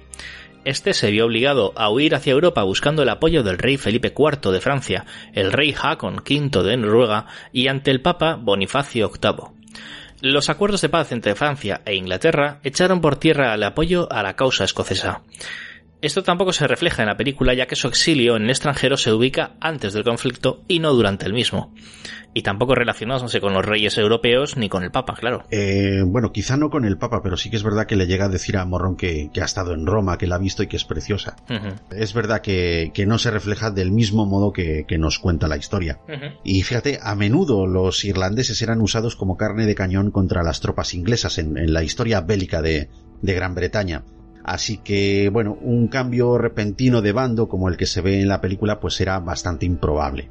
El rey Eduardo I Longshanks eh, solo logró conquistar una pequeña zona de Escocia, ya que Robert Bruce y otros nobles continuaron con la rebelión que Wallace había empezado hasta que llegó la paz anglo-francesa y la caída del castillo de Stirling les obligó a negociar la paz en el 1304. Eh, William Wallace pudo haberse quedado en Francia, pero decidió regresar a Escocia a fin de continuar con su rebelión. Es allí donde fue traicionado por un noble colaboracionista que se llamaba John Meniet, a cambio, pues como buen Judas, de dinero y tierras. Fue capturado en un escondite que tenía en Glasgow en 1305, llevado a Londres, condenado a muerte, ahorcado y después decapitado. El rey Longshanks murió dos años después que William Wallace, en el 1307. La princesa Isabel llegó a Inglaterra a los 16 años de edad en el 1308, es decir, después de la muerte de Wallace y de Longshanks. Allí se casó con el que era el príncipe de Gales, Eduardo II de Inglaterra, y no como se nos refleja en la película, donde el personaje de la princesa Isabel tiene bastante peso dramático y, llega a conocer a William Wallace, cosa que en la realidad pues parece que no llegó a ser así. La película fue un rotundo éxito de taquilla que encumbró a Mel Gibson en su faceta de director. No obstante, los escoceses no quedaron muy satisfechos con la manera en que el rey Robert I de Escocia, Robert Bruce, fue retratado, ya que al igual que Wallace es considerado un héroe nacional. En Inglaterra tampoco sentó nada bien la forma en que Eduardo II quedó plasmado, pues su imagen amanerada no gustó en absoluto y al final parece que iba a tener un hijo bastardo de, de Wallace debido a la aventura de su esposa Isabel. Fíjate, el bajista de Iron Maiden, Steve Harris, ha declarado que Braveheart y Rob Roy, ambas películas del 95, sirvieron de inspiración a la mítica banda para componer el tema de Clansman, incluida en el disco de estudio Virtual Eleven de 1998. Braveheart, en cuanto a premios, fue nominada a 10 Oscar, ganando 5 de ellos, a Mejor Película, Director, Fotografía, Efectos de Sonido y Maquillaje. El resto de categorías a las que fue nominada fueron Mejor Guión, Mejor Sonido, Mejor Montaje, Mejor Vestuario y, por supuesto, Mejor Banda Sonora por James Horner. Pedazo de banda sonora. ¿Te he dicho alguna vez que es de mis favoritas? Ya lo creo. De hecho, creo que, creo que lo reflejaste bien en un programa que hice en su día, ¿no? Pues te lo vuelvo a decir, es de mis favoritas. Si queréis escuchar la banda sonora impresionante, eh, os recomiendo pasaros por mi podcast, que hice un episodio muy bonito en su día de, de la banda sonora de Braveheart. Yo sí que lo recomiendo porque es, es un programón, tío, el que, el que hiciste.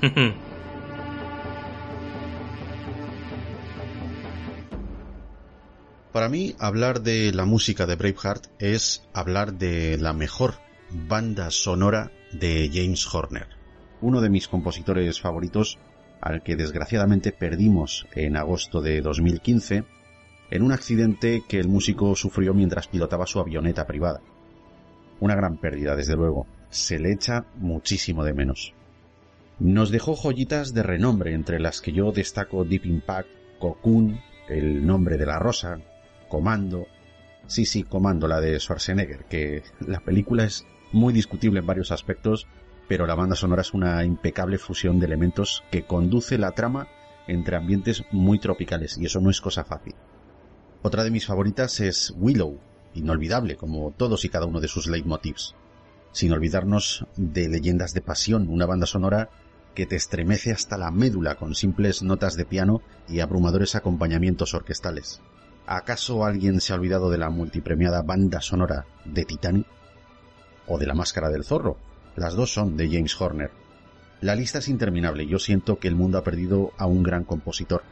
Os dejo un dato curioso y es que James Horner firmaba todas sus obras introduciendo estas cuatro notas musicales, además en este orden en concreto.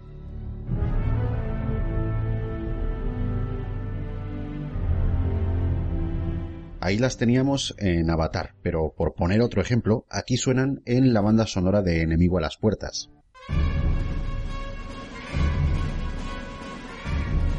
Y aquí lo tenemos en La Tormenta Perfecta. También suena en Troya.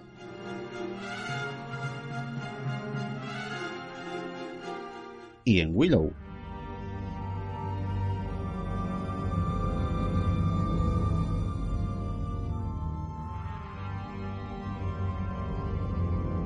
Y por último, en la antes mencionada La Máscara del Zorro.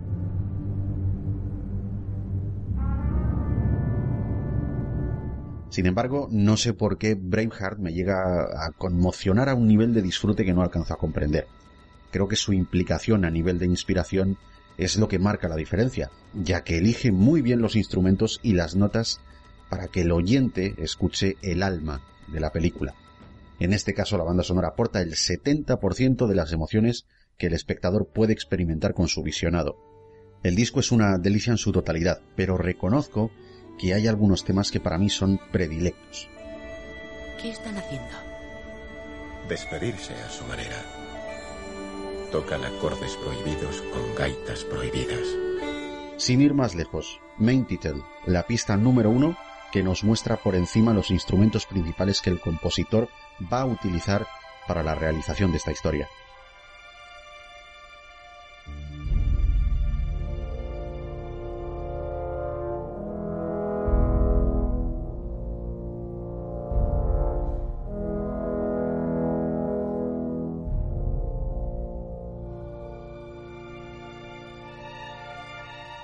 La cuerda da paso a la dulzaina y acompañamientos de viento que dejan suavemente el terreno libre para que la gaita ponga el broche de oro al leitmotiv de la pista número 2, A Gift of a Thistle.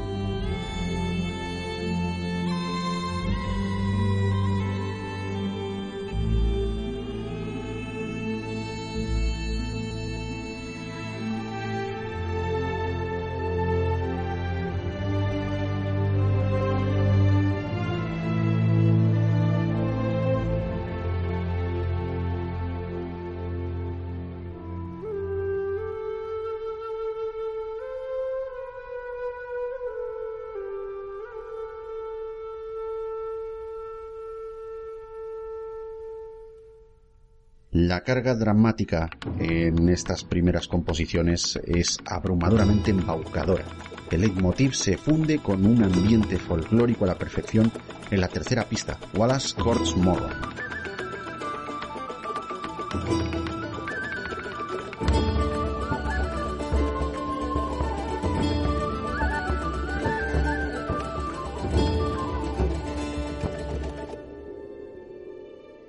Misma intensidad de la composición es puesta de manifiesto en The Secret Within, apoyada fundamentalmente por la flauta y la cuerda.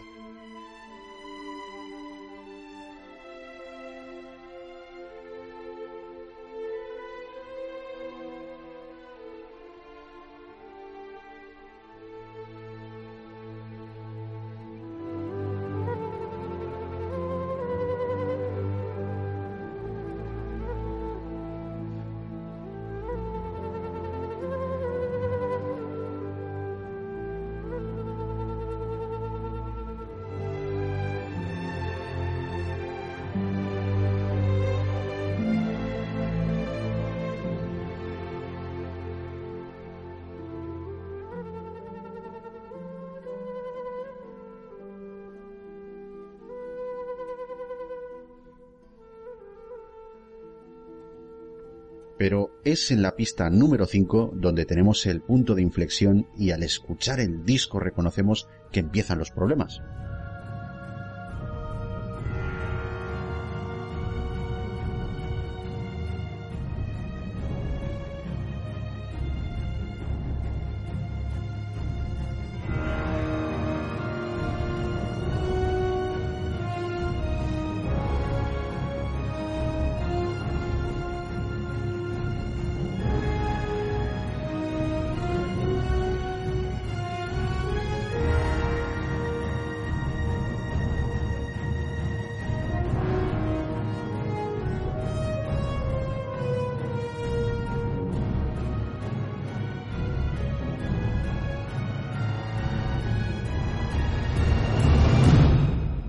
James Horner nos hace llegar la tensión de la historia con una percusión muy medida. Seguidamente, los escoceses se tomarán su venganza. William Wallace se puede permitir llorar a su esposa en el funeral.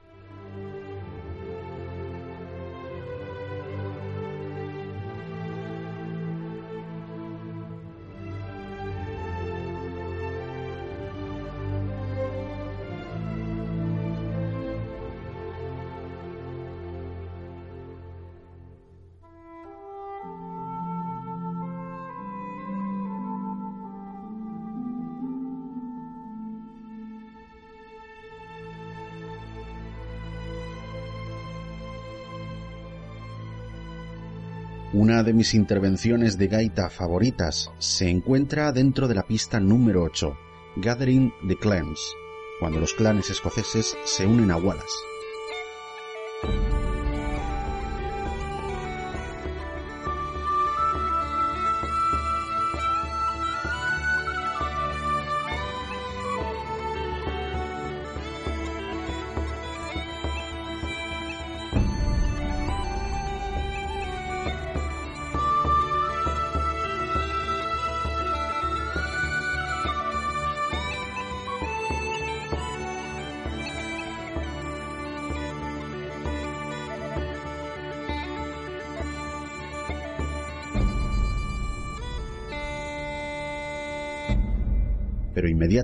Después, éste tendrá que hacer planes para la inminente batalla, donde sus seguidores, abrumados ante el peso numérico del ejército inglés, se plantearán la retirada sin haber presentado batalla tan siquiera. Es ahí donde tiene lugar uno de los discursos más motivadores de la historia del cine que es apoyado rotundamente bajo el tema Sons of Scotland.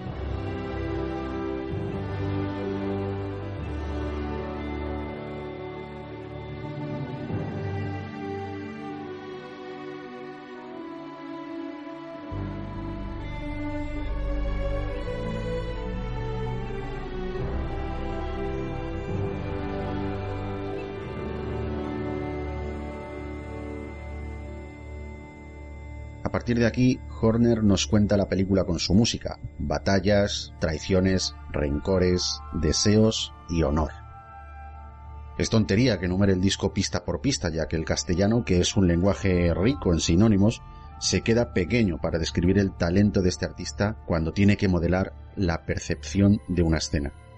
Así que iré directamente al final, en lo que para mí es una escena brutalmente épica.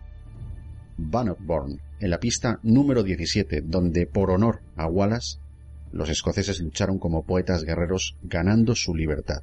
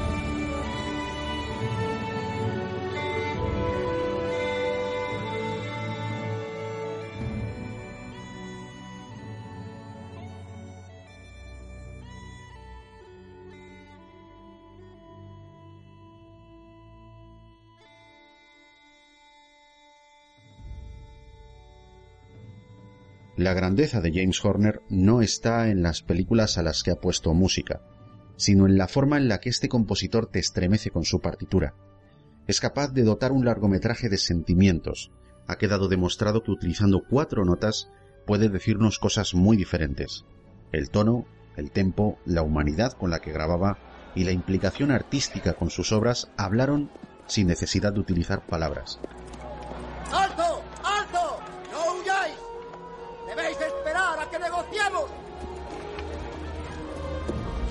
William Wallace. No puede ser. Es muy bajo. El Todopoderoso me dice que será una gran batalla. Ha congregado a los más distinguidos. Y vuestros saludos. Por presentaros en el campo de batalla, os doy las gracias. Este es nuestro ejército. Para uniros, rendid pleitesía. Yo rindo pleitesía a Escocia. Y si este es vuestro ejército, ¿por qué está huyendo? ¡No hemos venido aquí para luchar por ellos! ¡Vámonos! ¡Los ingleses son demasiados! ¡Moriremos todos!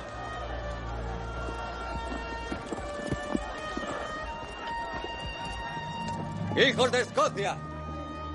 Soy William Wallace. William mide más de dos metros. Sí, esto dice. Y mata hombres a cientos. Y si estuviese aquí, acabaría con los ingleses echando fuego por los ojos. Y también rayos por el culo. Yo soy William Wallace. Y estoy viendo a todo un ejército de paisanos míos aquí desafiando a la tiranía. Habéis venido a luchar como hombres libres. Y hombres libres sois. ¿Qué haríais sin libertad? ¿Lucharéis? ¿Contra eso? No. Huiremos. Y viviremos. Luchad y puede que muráis. Huid y viviréis. Un tiempo al menos. Y al morir en vuestro lecho, dentro de muchos años, no estaréis dispuestos a cambiar. Todos los días desde hoy hasta entonces, por una oportunidad, solo una oportunidad, de volver aquí a matar a nuestros enemigos, puede que nos quiten la vida. Pero jamás nos quitarán la libertad. ¡Alma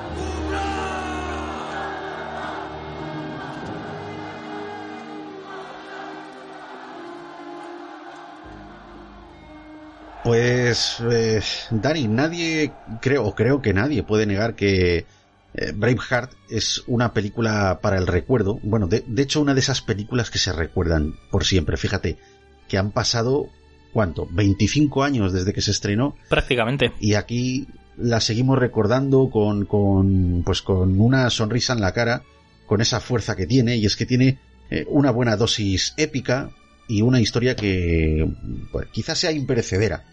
Las imágenes que tiene, es decir, la, la, fuerza ¿no? que transmite, la fuerza de sus imágenes combinada con la banda sonora, hace que los matices penetren en la mente del espectador sin importar, yo creo que el rango de edad, el género o incluso la ideología política.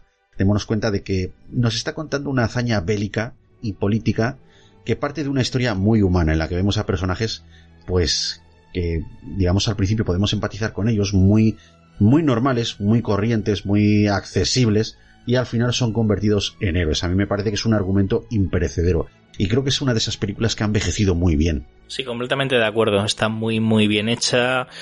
Al ser histórica, claro, no, no tiene quizá esos matices que le puedan hacer envejecer con el tiempo fácilmente.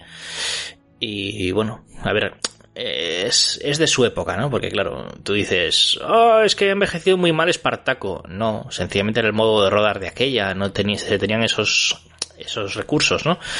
Pero claro, y ahora tienes pues Braveheart, que se tenían los recursos de ahora, y dices, no envejece tan mal. Eh, no, es que han pasado 20 años, en la otra han pasado, ¿qué? 60. Bueno, veremos a ver si dentro de otros 25 años la película sigue con ese, con ese buen claro, envejecer. Claro, claro, claro. Completamente de acuerdo. Eh, bueno, Dani, ya sabes que te voy a preguntar por lo mejor de esta película. sí, señor. Lo mejor de esta peli, eh, bueno, las batallas son impresionantes. En una época en la que, digamos, aún estábamos con esta pequeña censura, ¿no? Este pequeño eh, golpe de censura en cuanto a ay no metas demasiada sangre que si no sube de categoría y no va a haber tanta gente ay no hagas tantas muertes porque tal eh, Mel Gibson, a pesar de ser solamente su segunda película, consiguió, digamos, eh, meterse tanto en la producción como para decir hay que hacer, hay que hacer las batallas lo mejor posible, ¿no? Y digamos que en ese sentido consiguió que fueran muy realistas, eh, sangre por doquier, muertes por doquier, decapitaciones, vale que no le quitó la piel al tío este y le hizo, y se hizo un cinturón, ¿no? Pero bueno, es que... Pero el tajo, el tajo que le mete con... El, el tajo y tal. O cuando, por ejemplo, el después de haber... Eh, no sé si te acuerdas, el momento este cuando están vengándose de la muerte de Marron. Sí. Uh, que van a por todos los ingleses. Y justo van a por el último. Y, el, y llega, Mel, llega William Wallace y sin decir una sola palabra le llega y le retuerce el pescuezo. O sea, es en plan de... Es que es puro. ¿Sabes? Y eso hace que sea muy, muy, muy buena. Eso creo que es para mí lo mejor. La naturalidad de la violencia. Claro, que no, que no la edulcoren de, de alguna manera. Sí, exacto. Es un punto muy fuerte. Eh, bueno, para mí lo mejor es la adaptación de la historia y la combinación de las imágenes al ritmo de la música de James Horner. Uh -huh. eh, además, no me voy a ir a otra escena, me voy a ir precisamente a la que tú, a la que tú estabas mencionando, ¿no? Esa escena en la que llega a caballo y, y se venga de los ingleses nada más morir su esposa. Tú fíjate cuando se va acercando al caballo con las manos en la nuca, cómo se toma su tiempo para combinar la cámara lenta con la música de James Horner y cómo todo casa a la perfección. Es una combinación magnífica. Sí, señor. Bueno, pues este ejercicio de, de combinar la música con, con la narrativa de la película está presente durante toda la película y creo que constituye el pilar básico para el disfrute y la empatía del espectador con lo que experimentan los personajes. La propia música te está hablando y te está diciendo cómo de tenso es un momento. Y a mí esas cosas, cinematográficamente hablando, me encantan. Es que James Horner dirán todos muchas cosas, que si el tanana que se repite mucho en sus obras y historias así, ¿no? Pero es un compositor que realmente, allá donde va, consigue reflejar muy bien las emociones que pretende reflejar la película. Desde en películas como Braveheart o Titanic, eh, pasando por eh, La Máscara del Zorro, por ejemplo, o Fievel, ¿Sabes? Una película de animación como Fievel que refleje también esas emociones de la nostalgia de la, de la inmigración que dices, pero si es una película de niños, eh, ya, pero te está explicando una, ¿sabes? Y el compositor lo, consigue, lo conseguía hacer, eh, en paz descanse, claro. Uno de los, de los grandes compositores que ha parido el cine, nunca mejor sí, dicho, señor. además. Yo creo que es, bueno, ya te lo he dicho en, en varias ocasiones, que Horner es el, es de mis favoritos. Ocupa el, el podium de mis compositores favoritos, pues ahí está, ahí está compartiéndolo con otros grandes, uh -huh. pero indudablemente James Horner, aunque firme eh, sus obras con el para ese que hemos mencionado, sí. pero coño, si tú te paras a mirar en la historia de la música, mismamente tomando como ejemplo y poniendo en tela de juicio la música más comercial sí. que, se, que, que se puede sí. vender, sobre todo en España, Ajá. los triunfitos y, y, todo esto, si es que todas las canciones a nivel compositivo son iguales.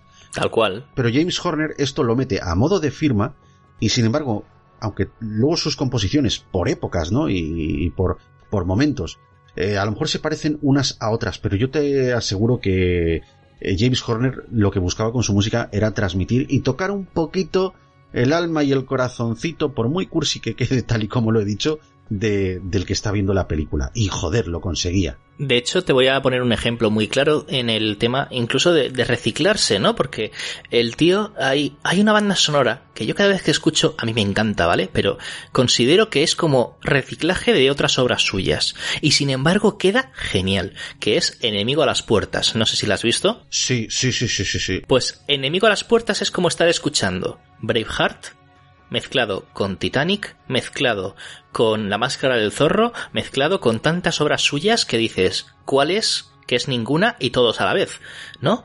Es, es un... Eh, para mí, esa película, esa banda sonora, es una mezcla de todas, pero que además queda genial en el, en el proyecto en el que está metido. Es que es, impresionante. Es otro, otro, claro ejemplo de aquello que te he dicho yo también en, en más de una ocasión, de que te cuenta la película a través de la música. Sí, Sí, completamente. Bueno, y por despotricar un poquito, Dani, lo peor de Braveheart, ¿hay algo que, que, tú creas que es lo peor? ¿Has encontrado algún matiz que no te guste? Sí. Sí, mira que me encanta su actuación, pero el papel de la, de la princesa eh, francesa y la el encoñamiento con William Wallace, esa relación de amor, de no sé qué, para que, aunque haya muerto la mujer, siga habiendo un interés romántico en la película para el público. Y que tú mismo has dicho que no salía en la historia original, que, que no fue real, que... ¿Para qué? Es que realmente... Vale, la peli es larga, ¿vale? Es muy larga. Y, sin embargo, le quitas esas escenas y la peli sigue ganando. no sé, pienso, ¿eh? No, no sé, a ver, es que creo que lo edulcoraron un poquito, o sea, lo que no pudieron edulcorar en la batalla es lo quisieron edulcorar con la puñetera princesa francesa, de verdad. O sea, no me acabo de convencer demasiado. Es, es verdad, es verdad que si bien no convence del todo, pero de alguna manera yo quiero salvarlo un poquito, quiero salvar ese detalle porque luego viene a cuento que por el tema de que luego ella le ayuda, ¿no? Le chiva donde le están teniendo emboscadas y estas cosas. Y yo creo que a lo mejor así queda justificado, pero, pero no, no, me, me parece muy acertado que lo hayas mencionado.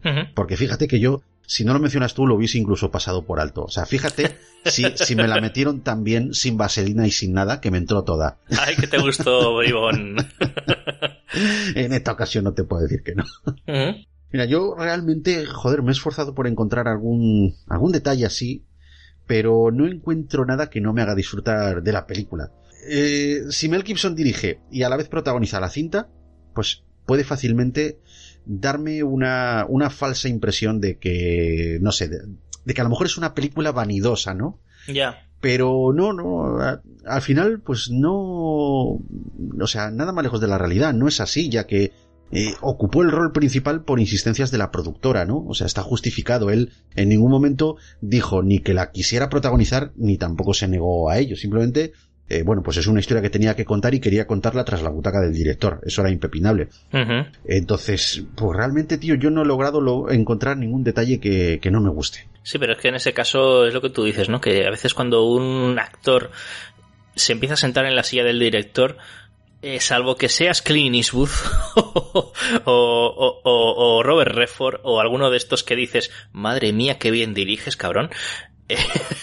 eh, ¿Sabes? Suele ser decir, eh, pero ¿por qué diriges? A ver, eh, ¿te gusta? Bien. Pero, ¿por qué diriges algo que realmente... Yo, a ver, voy a lanzarme a la piscina sin acordarme muy bien, pero Mensajero del Futuro ¿Era dirigida por Kevin Costner? Sí, sí, sí, sí, sí, sí, sí. Vale, ¿o, o Waterworld? Sí, también. Entonces, vale, dices Kevin Costner. Bien, actúas que me encanta. Eres un Robin Hood de la leche que, que se quite Russell Crowe, ¿vale? Pero, ¿por qué? ¿Por qué, Mensajero del Futuro? ¿Por qué, Waterworld? ¿Por qué? ¿Por qué? ¿Por qué? Bueno, yo te advierto que yo Waterworld la defiendo, ¿eh? O sea, a mí es una peli que me gusta. En Mensajero del Futuro ahí ya la penca. Pero... pero ahí es, bueno, ahí lo hace mejor Will Patton que el propio Costner, pero bueno. Bueno, es un poquito cuestión de, de gustos, ¿no? Uh -huh. Pero, pero bueno, vamos, que lo que lo que tú estás contando, pues tampoco se me hace extraño, es que fácilmente podemos incurrir en estos desatinos, ¿no? Que a veces eh, los directores, pues, dicen, no, tengo, tengo este papel pensado de esta manera y no encuentro ningún actor, ningún actor que, que me encaje para encarnarlo como yo quiero. Sí. Entonces, como yo soy actor, pues cojo y, y lo hago, ¿no? Sí, sí. En fin, no sé hasta qué punto esto se cumpliría en, en Braveheart.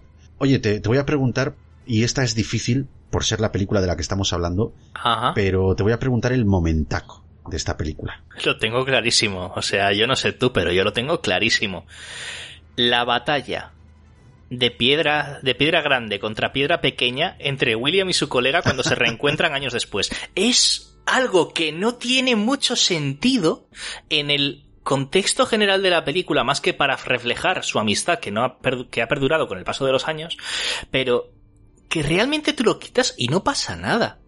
Pero qué bueno que es. en plan de soy escocés bruto, te tiro una piedra. Vale, no acierto. Yo soy uno que se ha cultivado. Toma una chiquitina, te la tiro contra la frente, a la que te den. y te tumbo. y ya está. Qué momentaco, por favor. Sí, señor. Muy buen momentaco, ¿eh? Tienes que venir a Euskadi, por cierto. ¡Ay! ¡Ay! Qué bueno. ¿Y tu momentaco cuál es? ¿Sabes esa escena en la que eh, se ve que William Wallace está cazando en el bosque con el arco? Sí, sí. Después de, de que estén en el bosque y tal, pues sale de caza y está observando, pues hay un, un, un cervatillo, un venado, ¿no? Y a, a, un lado tiene a Stephen, que es el, el irlandés este del que, del que estábamos hablando, que se está acercando a él de una forma bastante violenta, ¿no? Aparentemente con intención de atacarle. Uh -huh. Entonces, eh, Wallace se vuelve como para afrontarlo con el arco, pero lo que hace Stephen es tirar, no sé si un, un hacha, un cuchillo, no, no recuerdo ahora, muy, ahora mismito, no sé, no me acuerdo qué es lo que arroja, pero lo lanza detrás de William y lo que hace es matar al verdadero traidor, el que le había regalado ese trapito que había hecho su mujer y que le estaba ahí como haciendo la pelota, ¿no? Bueno, lo primero, es un momentaco porque es un gesto que la primera vez que vi la película me sorprendió mucho, ya que yo no esperaba que el irlandés chiflado fuese a resultar el, uno de los hombres más leales a la causa. Es más, ya pensaba yo que iba a traicionarle. Uh -huh. Entonces, bueno, tú, tú, y todos, o sea. claro. Hombre, es lo que pretendía la película, ¿no? Pero bueno, lo gracioso es que nada más eh, que mata al traidor, le confiesa a Wallace, después de haberle salvado la vida, que eh, el individuo al que acaba de matar no le caía muy bien y que estaba un poquito mal de la cabeza.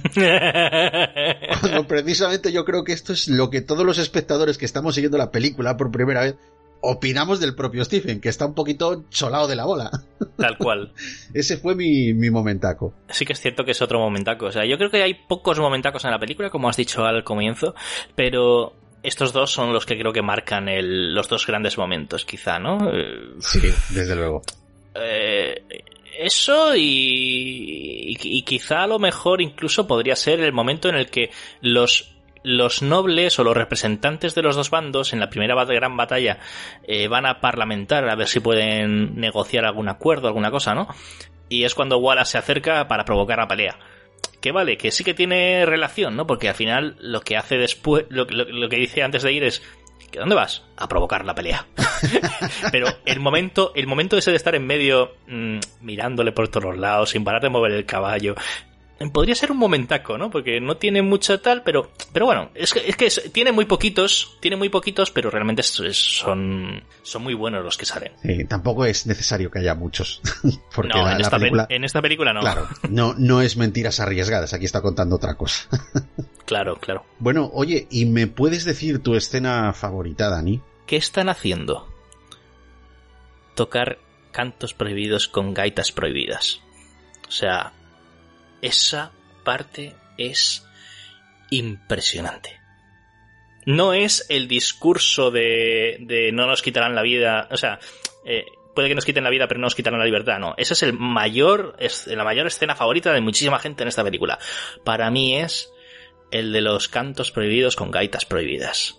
Me pone la carne de gallina. Aparte es que las gaitas en ese momento acentúan ahí acentúan toda la escena, ¿eh? Está es que, muy, es muy que bien ahí, ahí, ahí, sale a relucir mi, mi, mi, sangre del norte, mi sangre gallega sale ahí a relucir porque, vamos, es, es el amor que yo siento por la música que, que tiene una gaita, ¿sabes? Porque tocar la gaita no es moco de pavo, ¿no? Pero es que no solamente eso, sino que la gente que lo hace ya lo hace como con un respeto, ¿sabes? Que dices, oh, y te, te enamora. Y, y, esta escena, sobre todo, por el contexto, por la frase, por todo. El timbre, el timbre de una gaita que, que esté tocada bien, ¿sabes? Pues, pues tiene, tiene matices, uh -huh. pues eso, muy, iba a decir étnicos, aunque no sé si es, si es la palabra, pero eh, realmente le da un aire muy solemne a, cualquier composición. De hecho, eh, me remito, por ejemplo, a la última entrega en película hasta la fecha de Los Inmortales. Los Inmortales Juego Final. Que mira que es una película en rollo telefilm, muy maluca. Eh, la gente la desprecia porque es el fin de una era de Christopher Lambert y que lo hace muy mal además. Pero a mí me... A ver, a ver, a ver, quitando el hecho de que a mí me gusta la película... Eh, tiene un par de temas con gaitas y con ese, ese, estilo que vuelve un poco a los aires de Michael Kamen de la primera película, que dices, oh, qué grandeza, qué preciosidad, qué majestuosidad, qué, qué música, ¿no? Entonces, pues claro, a mí esta, en Braveheart en este caso, esa escena para mí es, es clave. Bueno, pues mi escena favorita, Dani, quizá por su dramatismo interpretativo, la que más me sobrecoge es aquella en la que, siendo traicionado William Wallace por los nobles escoceses en la batalla de Falkirk, te das cuenta cuando le hieren con, con una flecha y sale a caballo a perseguir al rey inglés, te das cuenta que es derribado por alguien que lleva una justa, por alguien, un caballero que está ajustando con la cara, con un yelmo que, que le está cubriendo. Sí. Que resulta ser Robert de Bruce, el hijo. ¿Vale? Cuando le quita el yelmo y contempla cómo ha sido su propio aliado, el que, el que le ha impedido alcanzar a Longshanks, Ujú. pues ahí se produce un momento de tensión en el que no hay palabras. ¿Sale? Solo con sus miradas, con esa interpretación que le ponen en, en ese momento.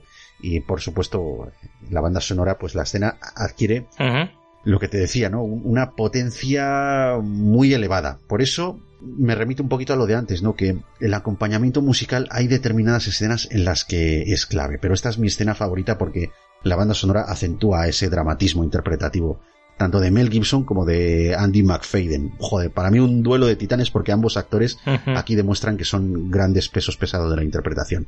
Y bueno, te menciono esta escena por no querer hacer alusión a, a la escena que todo el mundo conocemos de- del discurso de Stirling, ¿vale? Por eso considero esta mi escena favorita, realmente. Que ese discurso, por cierto, eh, vale, es muy épico, ¿no? Pero es que también juega también con el, con el doble sentido de la época de que ahí no son todos nobles, son plebeyos, y en plan de, sí, también decían que William Wallace eh, echaba rayos por los ojos y, fuego por el culo. Sí, ¿no? algo. Sí, sí, en plan de, en plan, la vulgaridad. Es que, buah, en fin. Sí, son detalles que como espectador pues también mola que se vean reflejados, ¿no? Ante todo, Sí, sí, sí, sí. ante todo también pues, mira, podía ser un momentaco esa, esa frase, ¿no? no deja de resultar graciosa. Eh, ¿Cuándo viste tú esta película por primera vez, Dani? A ver, verla por primera vez no lo tengo claro. Lo que sí que tengo claro es cuándo conocí de su existencia por primera vez. Que fue allá en el año 2001, si no recuerdo mal. Creo que era el año donde fue esta el famoso Forum Barcelona. Y yo fui un fin de semana eh, con mis tíos, que la hermana de, la hermana de mi tía eh, vivía allí con su, con su marido y no, no, no tenían hijos todavía de aquella, ¿no? Y mis tíos solamente tenían al, al niño mayor, al niño mayor de hoy en día, que en ese momento pues tenía unos meses o algo así, ¿no? Y fuimos a, Barcelona un fin de semana, eh, me llevaron con ellos para que pudiera ver el forum. Y cuando y, fue entonces cuando, si no recuerdo mal, cuando conocí al marido de, la hermana de mi tía. Y me, me tocaba dormir en, en una habitación como de, no de invitados, ¿no? Sino más bien el despacho de él. Porque eran, los dos, los dos eran profesores, pero él tenía un despacho con el ordenador y tenía pues una torre de películas. Y entonces pues empecé a mirar, eh, claro, me empezaba a gustar el cine de aquella, ¿no? Ya, y, y empecé a indagar y no sé qué, y, y le dije, ay, qué buenas películas tienes aquí y tal. Y había una que estaba como, como muy cuidada, muy, tenía una, era un VHS, claro, de aquella, ¿no? Pero tenía un, un diseño de, de, de la carátula lateral un poco diferente a lo normal, ¿no? Y yo digo, bueno, ¿y cuál, es esta? Que estábamos hablando, ¿no? Y dice, esto es Braveheart, esto es increíble, es mi película favorita y no sé qué. Es una película de aventuras, de guerra, de histórica y, y que sí. Y yo digo, pues no la he visto. Y yo no recuerdo bien, porque ese fin de semana ya se me fue un poco los recuerdos, pero claro, al ser tan larga no creo que la viera ese fin de semana, ¿no? Pero no sé si al final la vi con él en algún momento o la vi más adelante, acordándome de ella, si a lo mejor algún día la pusieron por la tele o algo. Pero mi primer, sí que me acuerdo de mi primera, mi primer contacto con la película, ¿no? Que fue esa, ese fin de semana del Forum Barcelona, estando en casa de ellos, que me explicaron, me explicó qué era Braveheart, qué por qué significaba tanto, por qué era tan buena y por qué tenía que verla. Eh, estoy visualizando esa edición en VHS que, que me estás contando porque, o sea, la, la he conocido bien, ¿eh? esa edición. Fíjate, es una película, eh, cuando se estrenó en los cines, que obviamente no, no la descubrí en los cines, ¿no?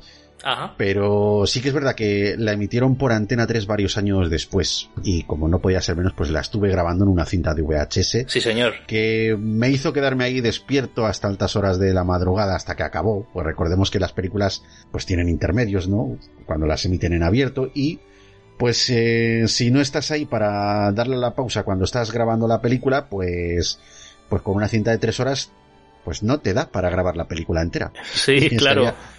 La mayoría de las cintas vírgenes que yo compraba pues eran de tres horas, salvo alguna excepción que la compraba de 2.40 que eran de cuatro horas. Pero bueno, En este caso yo tenía una, una cinta de, de tres horas para grabarla Así que ya te digo que estaba ahí pendiente de los intermedios y tal, y encima rezando porque me entrase. No, ya, porque además tú te, en esos momentos que no existía internet, no existía esto, ¿no? Tenías que fiarte del, del, del, ¿cómo se llamaba? El TP, por ejemplo, el famoso TP, o del periódico, de ver, eh, o, o, del teletexto de la tele, de ver la información de la película, irte a la duración y decir, vale, pone que dura 175 minutos como dure un poco más, no me cabe. Sí, sí, como dure, Entonces, cinco, claro, como, como, dure cinco minutos más. Claro, y tienes que ir muy al dedillo diciendo, quito toda la publicidad, no me duermo, sobre todo no me duermo, y así, y así, y así, y así. Madre mía, qué tiempos, eh, las grabaciones. Eso era trabajo de titanes.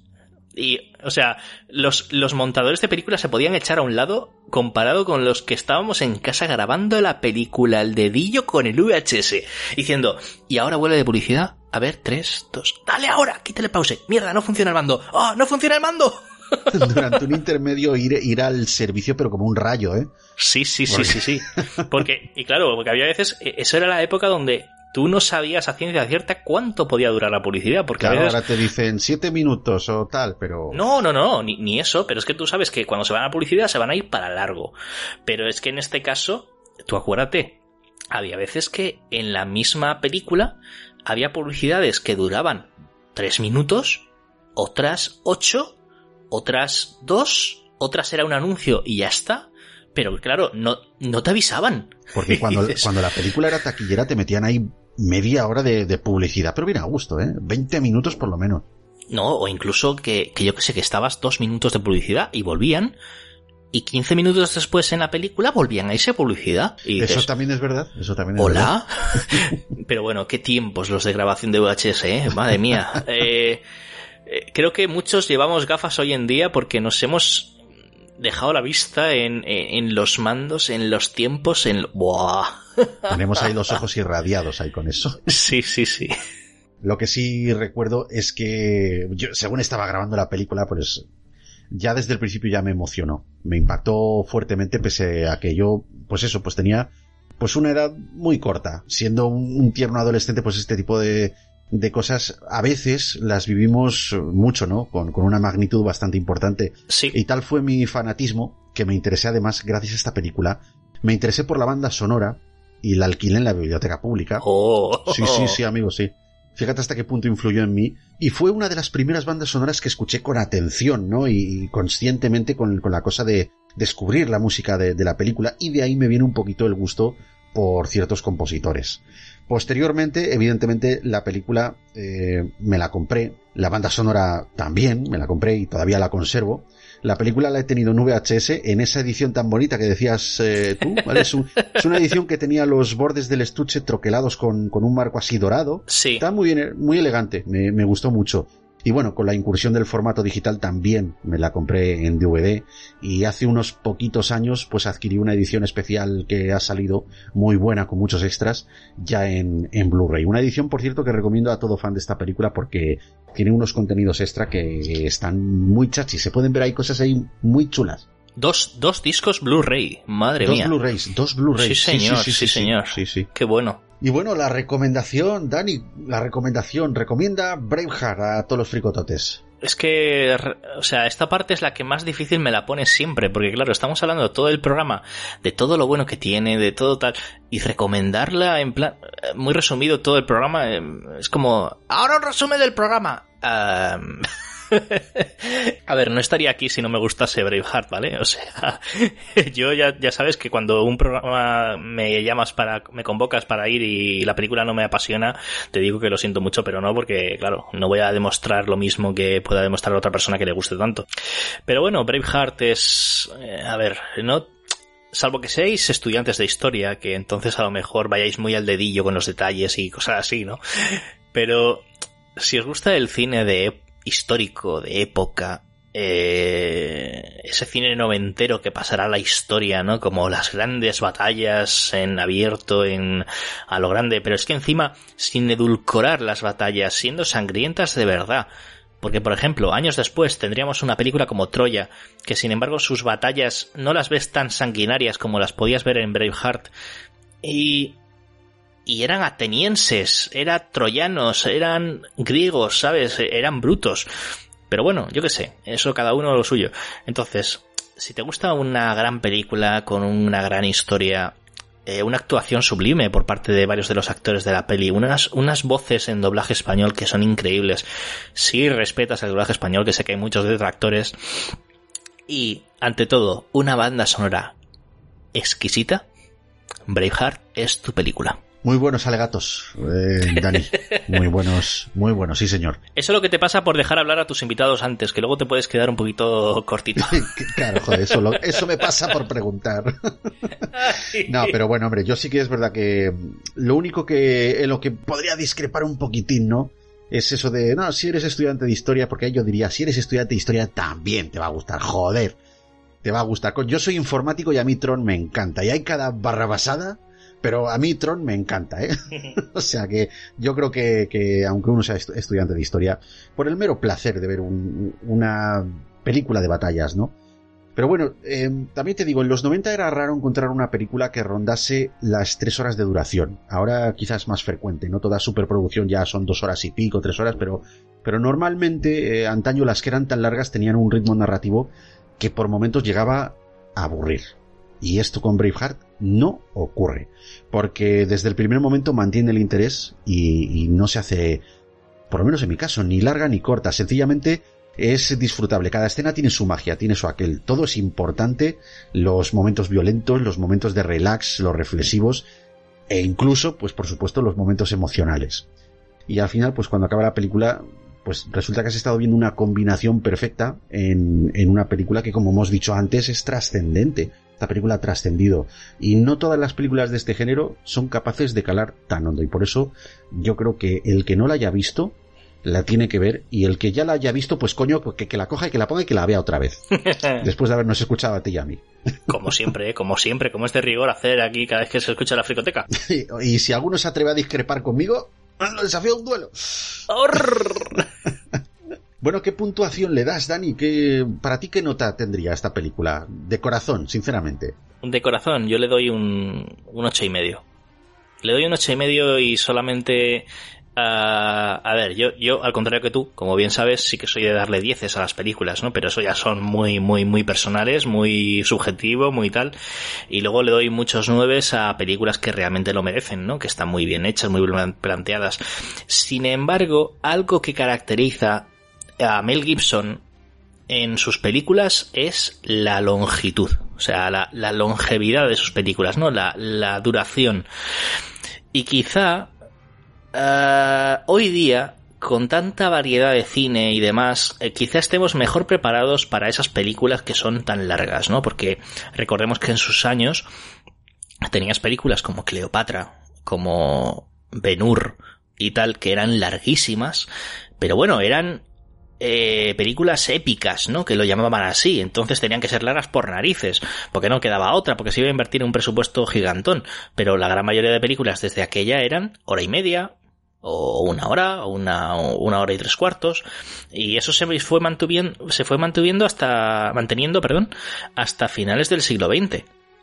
Y esta película es una de esas pocas de los años 90 que realmente fue larguísima que vale, lo necesitaba, sí, eh, pero a veces, o sea, tengo que estar bien atento, bien fresco y sin cansancio como para poder verme la entera sin dormirme. Y eso me duele, ¿no? Porque es una gran película y me encanta, pero es que es así. y también por la, la, puntuación es así, también por lo que te dije de lo que lo considero lo peor, ¿no? Esa, ese edulcorado de la historia de amor secundaria de la princesa francesa con William, es que no me, no me cala. O sea, ¿qué necesita toda la toda película de, de los 90 de terror? Eh, la adolescente virgen que va a morir, ¿vale? Eso por un lado. ¿Qué necesita toda película de, de aventuras o de acción? La relación amorosa hasta el final. Eh, ¿Por qué? no hace falta. Es una historia de venganza. De justicia y venganza. Ya está. Por favor. Pero bueno, aún así, un ocho y medio. Bueno, a diferencia de ti, yo, yo le doy un 9, ya sabes que le doy un 9 por no darle un 10. Yo no doy ahí el 10 así como así. Y bueno, sí que creo que es, es recomendable a cualquier fanático del cine, al margen de su poco respetable rigor histórico que ya hemos dicho que tiene, tiene buenos elementos para el entretenimiento.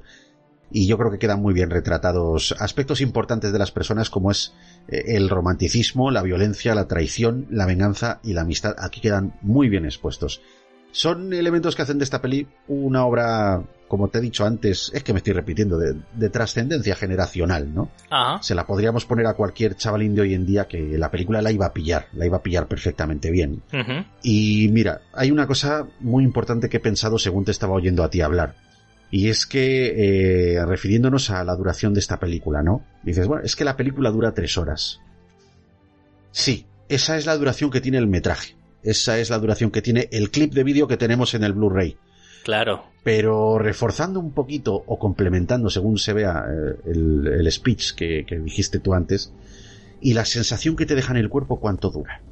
Porque han pasado 25 años y a mí me dura todavía. Sí, señor. Tras la decapitación, el cuerpo de William Wallace fue descuartizado. Su cabeza fue enviada al puente de Londres. Sus brazos y piernas se enviaron a las cuatro esquinas de Gran Bretaña como advertencia. No tuvo el efecto que Longshanks había planeado. Y yo, Robert Bruce, acudí a rendir pleitesía a los ejércitos del rey inglés y aceptar su respaldo a mi corona. Espero que os hayáis lavado el culo. ¿Está a punto de besároslo un rey?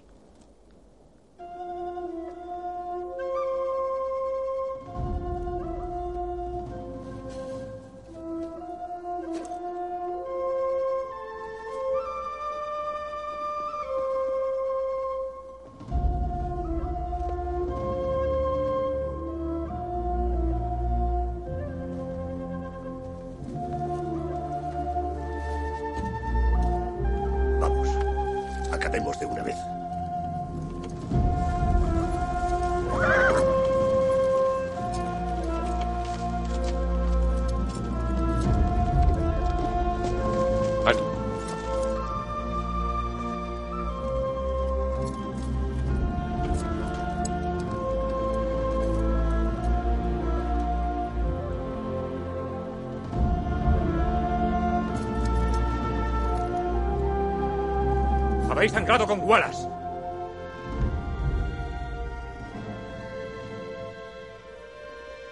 Sangrad ahora conmigo.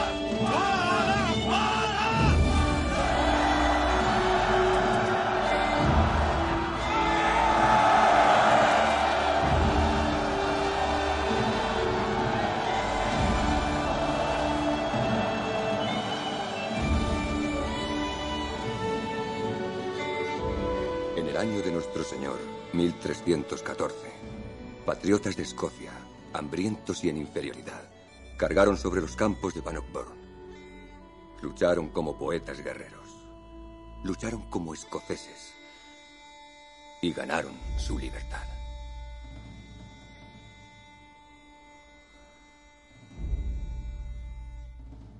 Ya hemos llegado al final, ya quedó dicho por nuestra parte todo lo concerniente a esta fabulosa película obligada. Así que, Dani, chico, muchas gracias por acompañarme nuevamente. Ya sabes que, que es un placer siempre tenerte aquí y que, joder, me lo pasa de maravilla, como siempre, en tu presencia. La- el placer ha sido mío, Iñaki, como siempre, de estar aquí compartiendo estos ratos contigo en la fricoteca. Ya sabes que me encanta, tanto cuando vienes tú a Enclave de Soundtrack con tus aportaciones musicales, como cuando vengo yo por aquí para desmontar un poco tu programa. para nada, hombre, para de nada. De hecho, tenía, tenía pensado esto es muy, muy hardcore, ¿vale? Muy loco. Pero una, una de estas reflexiones que podrías incluir en cada episodio a partir de ahora, que es, ¿te disfrazaste alguna vez de un personaje de esta película? porque créeme, o, o, has dicho alguna frase típica en plan en público o tal, porque eso es una cosa que yo tenía en un podcast que yo tenía antes, que siempre cuando hablábamos de una peli con un invitado decíamos, bueno, a ver, pues en su, en su momento incluso, pues yo que sé, hicimos Air Force One, ¿no? Y le dijimos al invitado, bueno, a ver, no te vamos a preguntar si te disfrazaste del presidente de los Estados Unidos, porque eso sí te traje y ya está, ¿no? Pero... no, te disfrazaste del avión. ¿Emulaste al personaje de Harrison Ford en algún momento en público o le has hecho su frase en algún momento así y tal y dice, sí hombre, cada vez que hacía mi programa en la radio, buenas noches señor presidente, sube a Air Force One, ¿sabes? Es que... Entonces, eso daría mucho juego para con tus invitados, ¿eh? Creo que podría ser algo interesante, así un poco para... Ah, vamos aquí a hacer un poquito de humor. Pero bah, esto es una cosa ya... Sugerencia de un oyente. Pues hombre, yo nunca me llegué a disfrazar de, William Wallace. nunca, jamás me llegué a disfrazar de ninguno de los personajes de Braveheart. Aparte, ¿de qué personaje te puedes disfrazar si no es de William Wallace? Que no se va a reconocer si no te pones así. Bueno, de, del rey Eduardo Longshanks, por ejemplo, en plan en batalla y esas cosas. Disfrazarme no tanto, pero sí que he estado eh, cogiendo una réplica de la espada de William Wallace. Oh, pues eso sí que molaría. Eso sí que sí que ha estado en mis manos y te digo que, que pedazo de acero, ¿eh? ¡Guau! Según lo has dicho, tiene unas connotaciones, hache un poquito. Sandra nos estará escuchando y dirá, ¡ay, qué nos, echa, nos echará la bronca y si no, algo tendrá que decir, fijo. Pero bueno, ya, ya, te digo, no me he disfrazado nunca porque nunca ha sido así de, de disfrazarme mucho, nunca me ha gustado, pero fíjate, podríamos hacer una quedada y disfrazarnos de, no sé, no sé, de, de escoceses. Yo si quieres algún día, ¿vale? no, yo, yo lo que tengo que hacer es una fiesta como la que hice en mi 30 cumpleaños de pelis de los 80, que todo el mundo por obligación tenía que disfrazarse de un personaje de cine de los 80. Y, pero en este caso hacerlo de los 90. A ver, a ver, a ver cuántos caen de William Wallace. Oye, pues, joder, de William Wallace, de Drácula, Estaría muy interesante. Buah, el que se disfrace del Drácula viejo de Gary Oldman, ese, madre ese, mía, ¿eh? ese. O sea, Drácula, Buah. pues el que mola, el que mola. Aunque alguno llegara diciendo, ese no es Drácula, es el señor Barnes. Eh... Ay, qué hostia llevan las chepas. ya ves. Oye, antes, antes de nada, Dani. Dime, dime cosas. Muy importante. Recuérdanos, por favor, a todos, a todos los que no hayan estado atentos al principio, recuérdanos eh, dónde podemos encontrar tu genial aportación al podcasting, que es una cosa muy, muy importante que nadie debe pasar por alto. Pues en el tema del podcasting, por un lado, eh, menos importante, tengo mi blog personal, Maverick a las teclas, donde semanalmente o de, pues de vez en cuando, cuando me tercia, hago una entrada eh, poniendo las escuchas del podcast que hago en mi día a día, para que la gente, pues si no sabe qué escuchar, que quiere descubrir algo nuevo, pues se pase por ahí y pueda decir, anda, mira, un podcast de esta temática que me interesa escuchar, que no lo conozco todavía todavía, ¿no? Y eso por un lado. Pero por el otro, y ya más importante, pues mi podcast de bandas sonoras, con repasando bandas sonoras en cada episodio, la, mejor selección musical de cada banda sonora de una película, de una serie o de un videojuego, que se llama En clave de soundtrack que lo podéis encontrar pues en las plataformas habituales de podcasting como iBox, Spotify, iTunes, eh, Google Podcast y demás. Y bueno, y en las redes sociales, pues en, en Twitter, en Facebook y en Telegram. Y bueno, ahora mismo, por ejemplo, hoy, hoy mismo que estamos grabando, he publicado el último episodio, que ha sido un macro episodio de casi...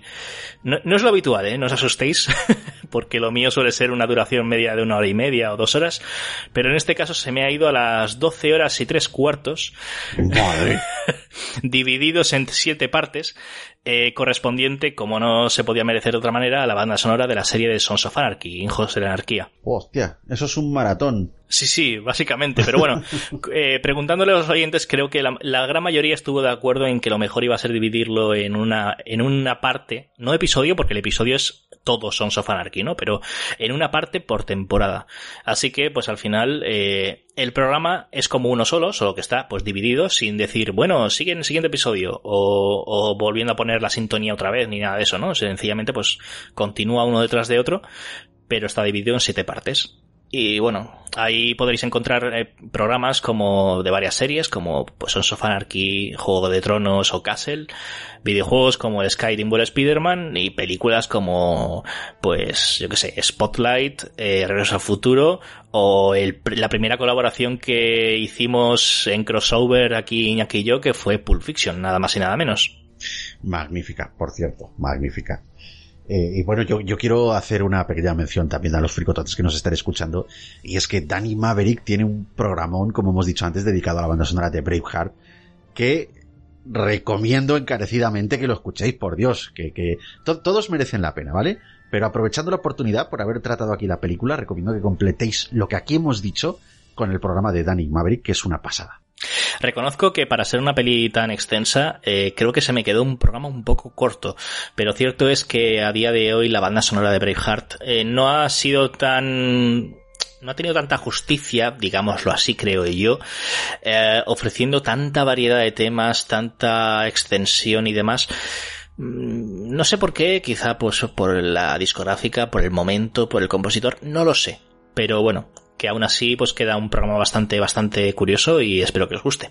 Hombre, claro que sí, por supuesto. Pues nada, Dani, muchísimas gracias, chico, por, por haber estado aquí. Gracias de nuevo a ti, Iñaki, y, nada, pues para la próxima aquí me tienes. Aquí estaremos. Y nada, ya solo decir antes de despedirme que si te has vuelto tan loco como para querer comunicarte con la fricoteca, te ha dado ahí un vaído y ha dicho, pues voy a, voy a decirle algo a estos chavales, pues nada, puedes mandarnos un mail a la fricoteca.gmail.com Puedes contactar mediante Twitter o Facebook o bien puedes escuchar este podcast en iVoox, en Blueberry y bueno, pues también mediante Anchor estamos en multitud de plataformas y allí puedes dejarnos pues todos los comentarios, todo lo que creas pertinente.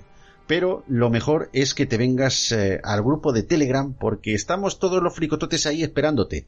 El enlace ya sabes que te lo dejo en la descripción de este y de todos los audios. Y bueno, por mi parte, tan solo decirte que soy Iñaki Sánchez y que te esperaré en el siguiente programa de la Fricoteca con una peli muy interesante de esas que, tanto nos gustan y te voy a dejar un pequeño avance para ver si la adivinas. Hasta entonces, querido Fricotote, cuídate mucho y sigue viendo buen cine. Un saludo, Fricotote. Adiós. La Fricoteca. También disponible en supositorios. Su mal uso puede provocar amputaciones. Consulta a tu psicólogo antes de escucharlo. 日本でのリスナー、フリコテカを聞いてくれてありがとう。Shodushi, yo también me siento como si hubiera perdido a alguien de mi familia. Shingu y yo éramos amigos, casi hermanos. Y usted y la señora Tanaka siempre me han tratado como un hijo. ¿Qué va a hacer usted ahora? Me olvidaré de todo. Para siempre. Pero usted tiene tanto que enseñar. En la guerra perdí a mi primera familia. Salí del Japón por culpa de la guerra. Vine aquí para volver a empezar. Formar una nueva familia y la oportunidad de seguir enseñando. Durante dos mil años, ese conocimiento ha pasado de padres a hijos. Shingo ha muerto. Se acabó. Enséñeme. Yo puedo aprender. Tú no eres japonés. No eres un Tanaka. Usted me infló. Dijo que cualquier técnica era buena. Que nunca me limitara a un solo estilo. Que tuviera mi mente abierta. ¿Para qué quieres? Para honrarle a usted.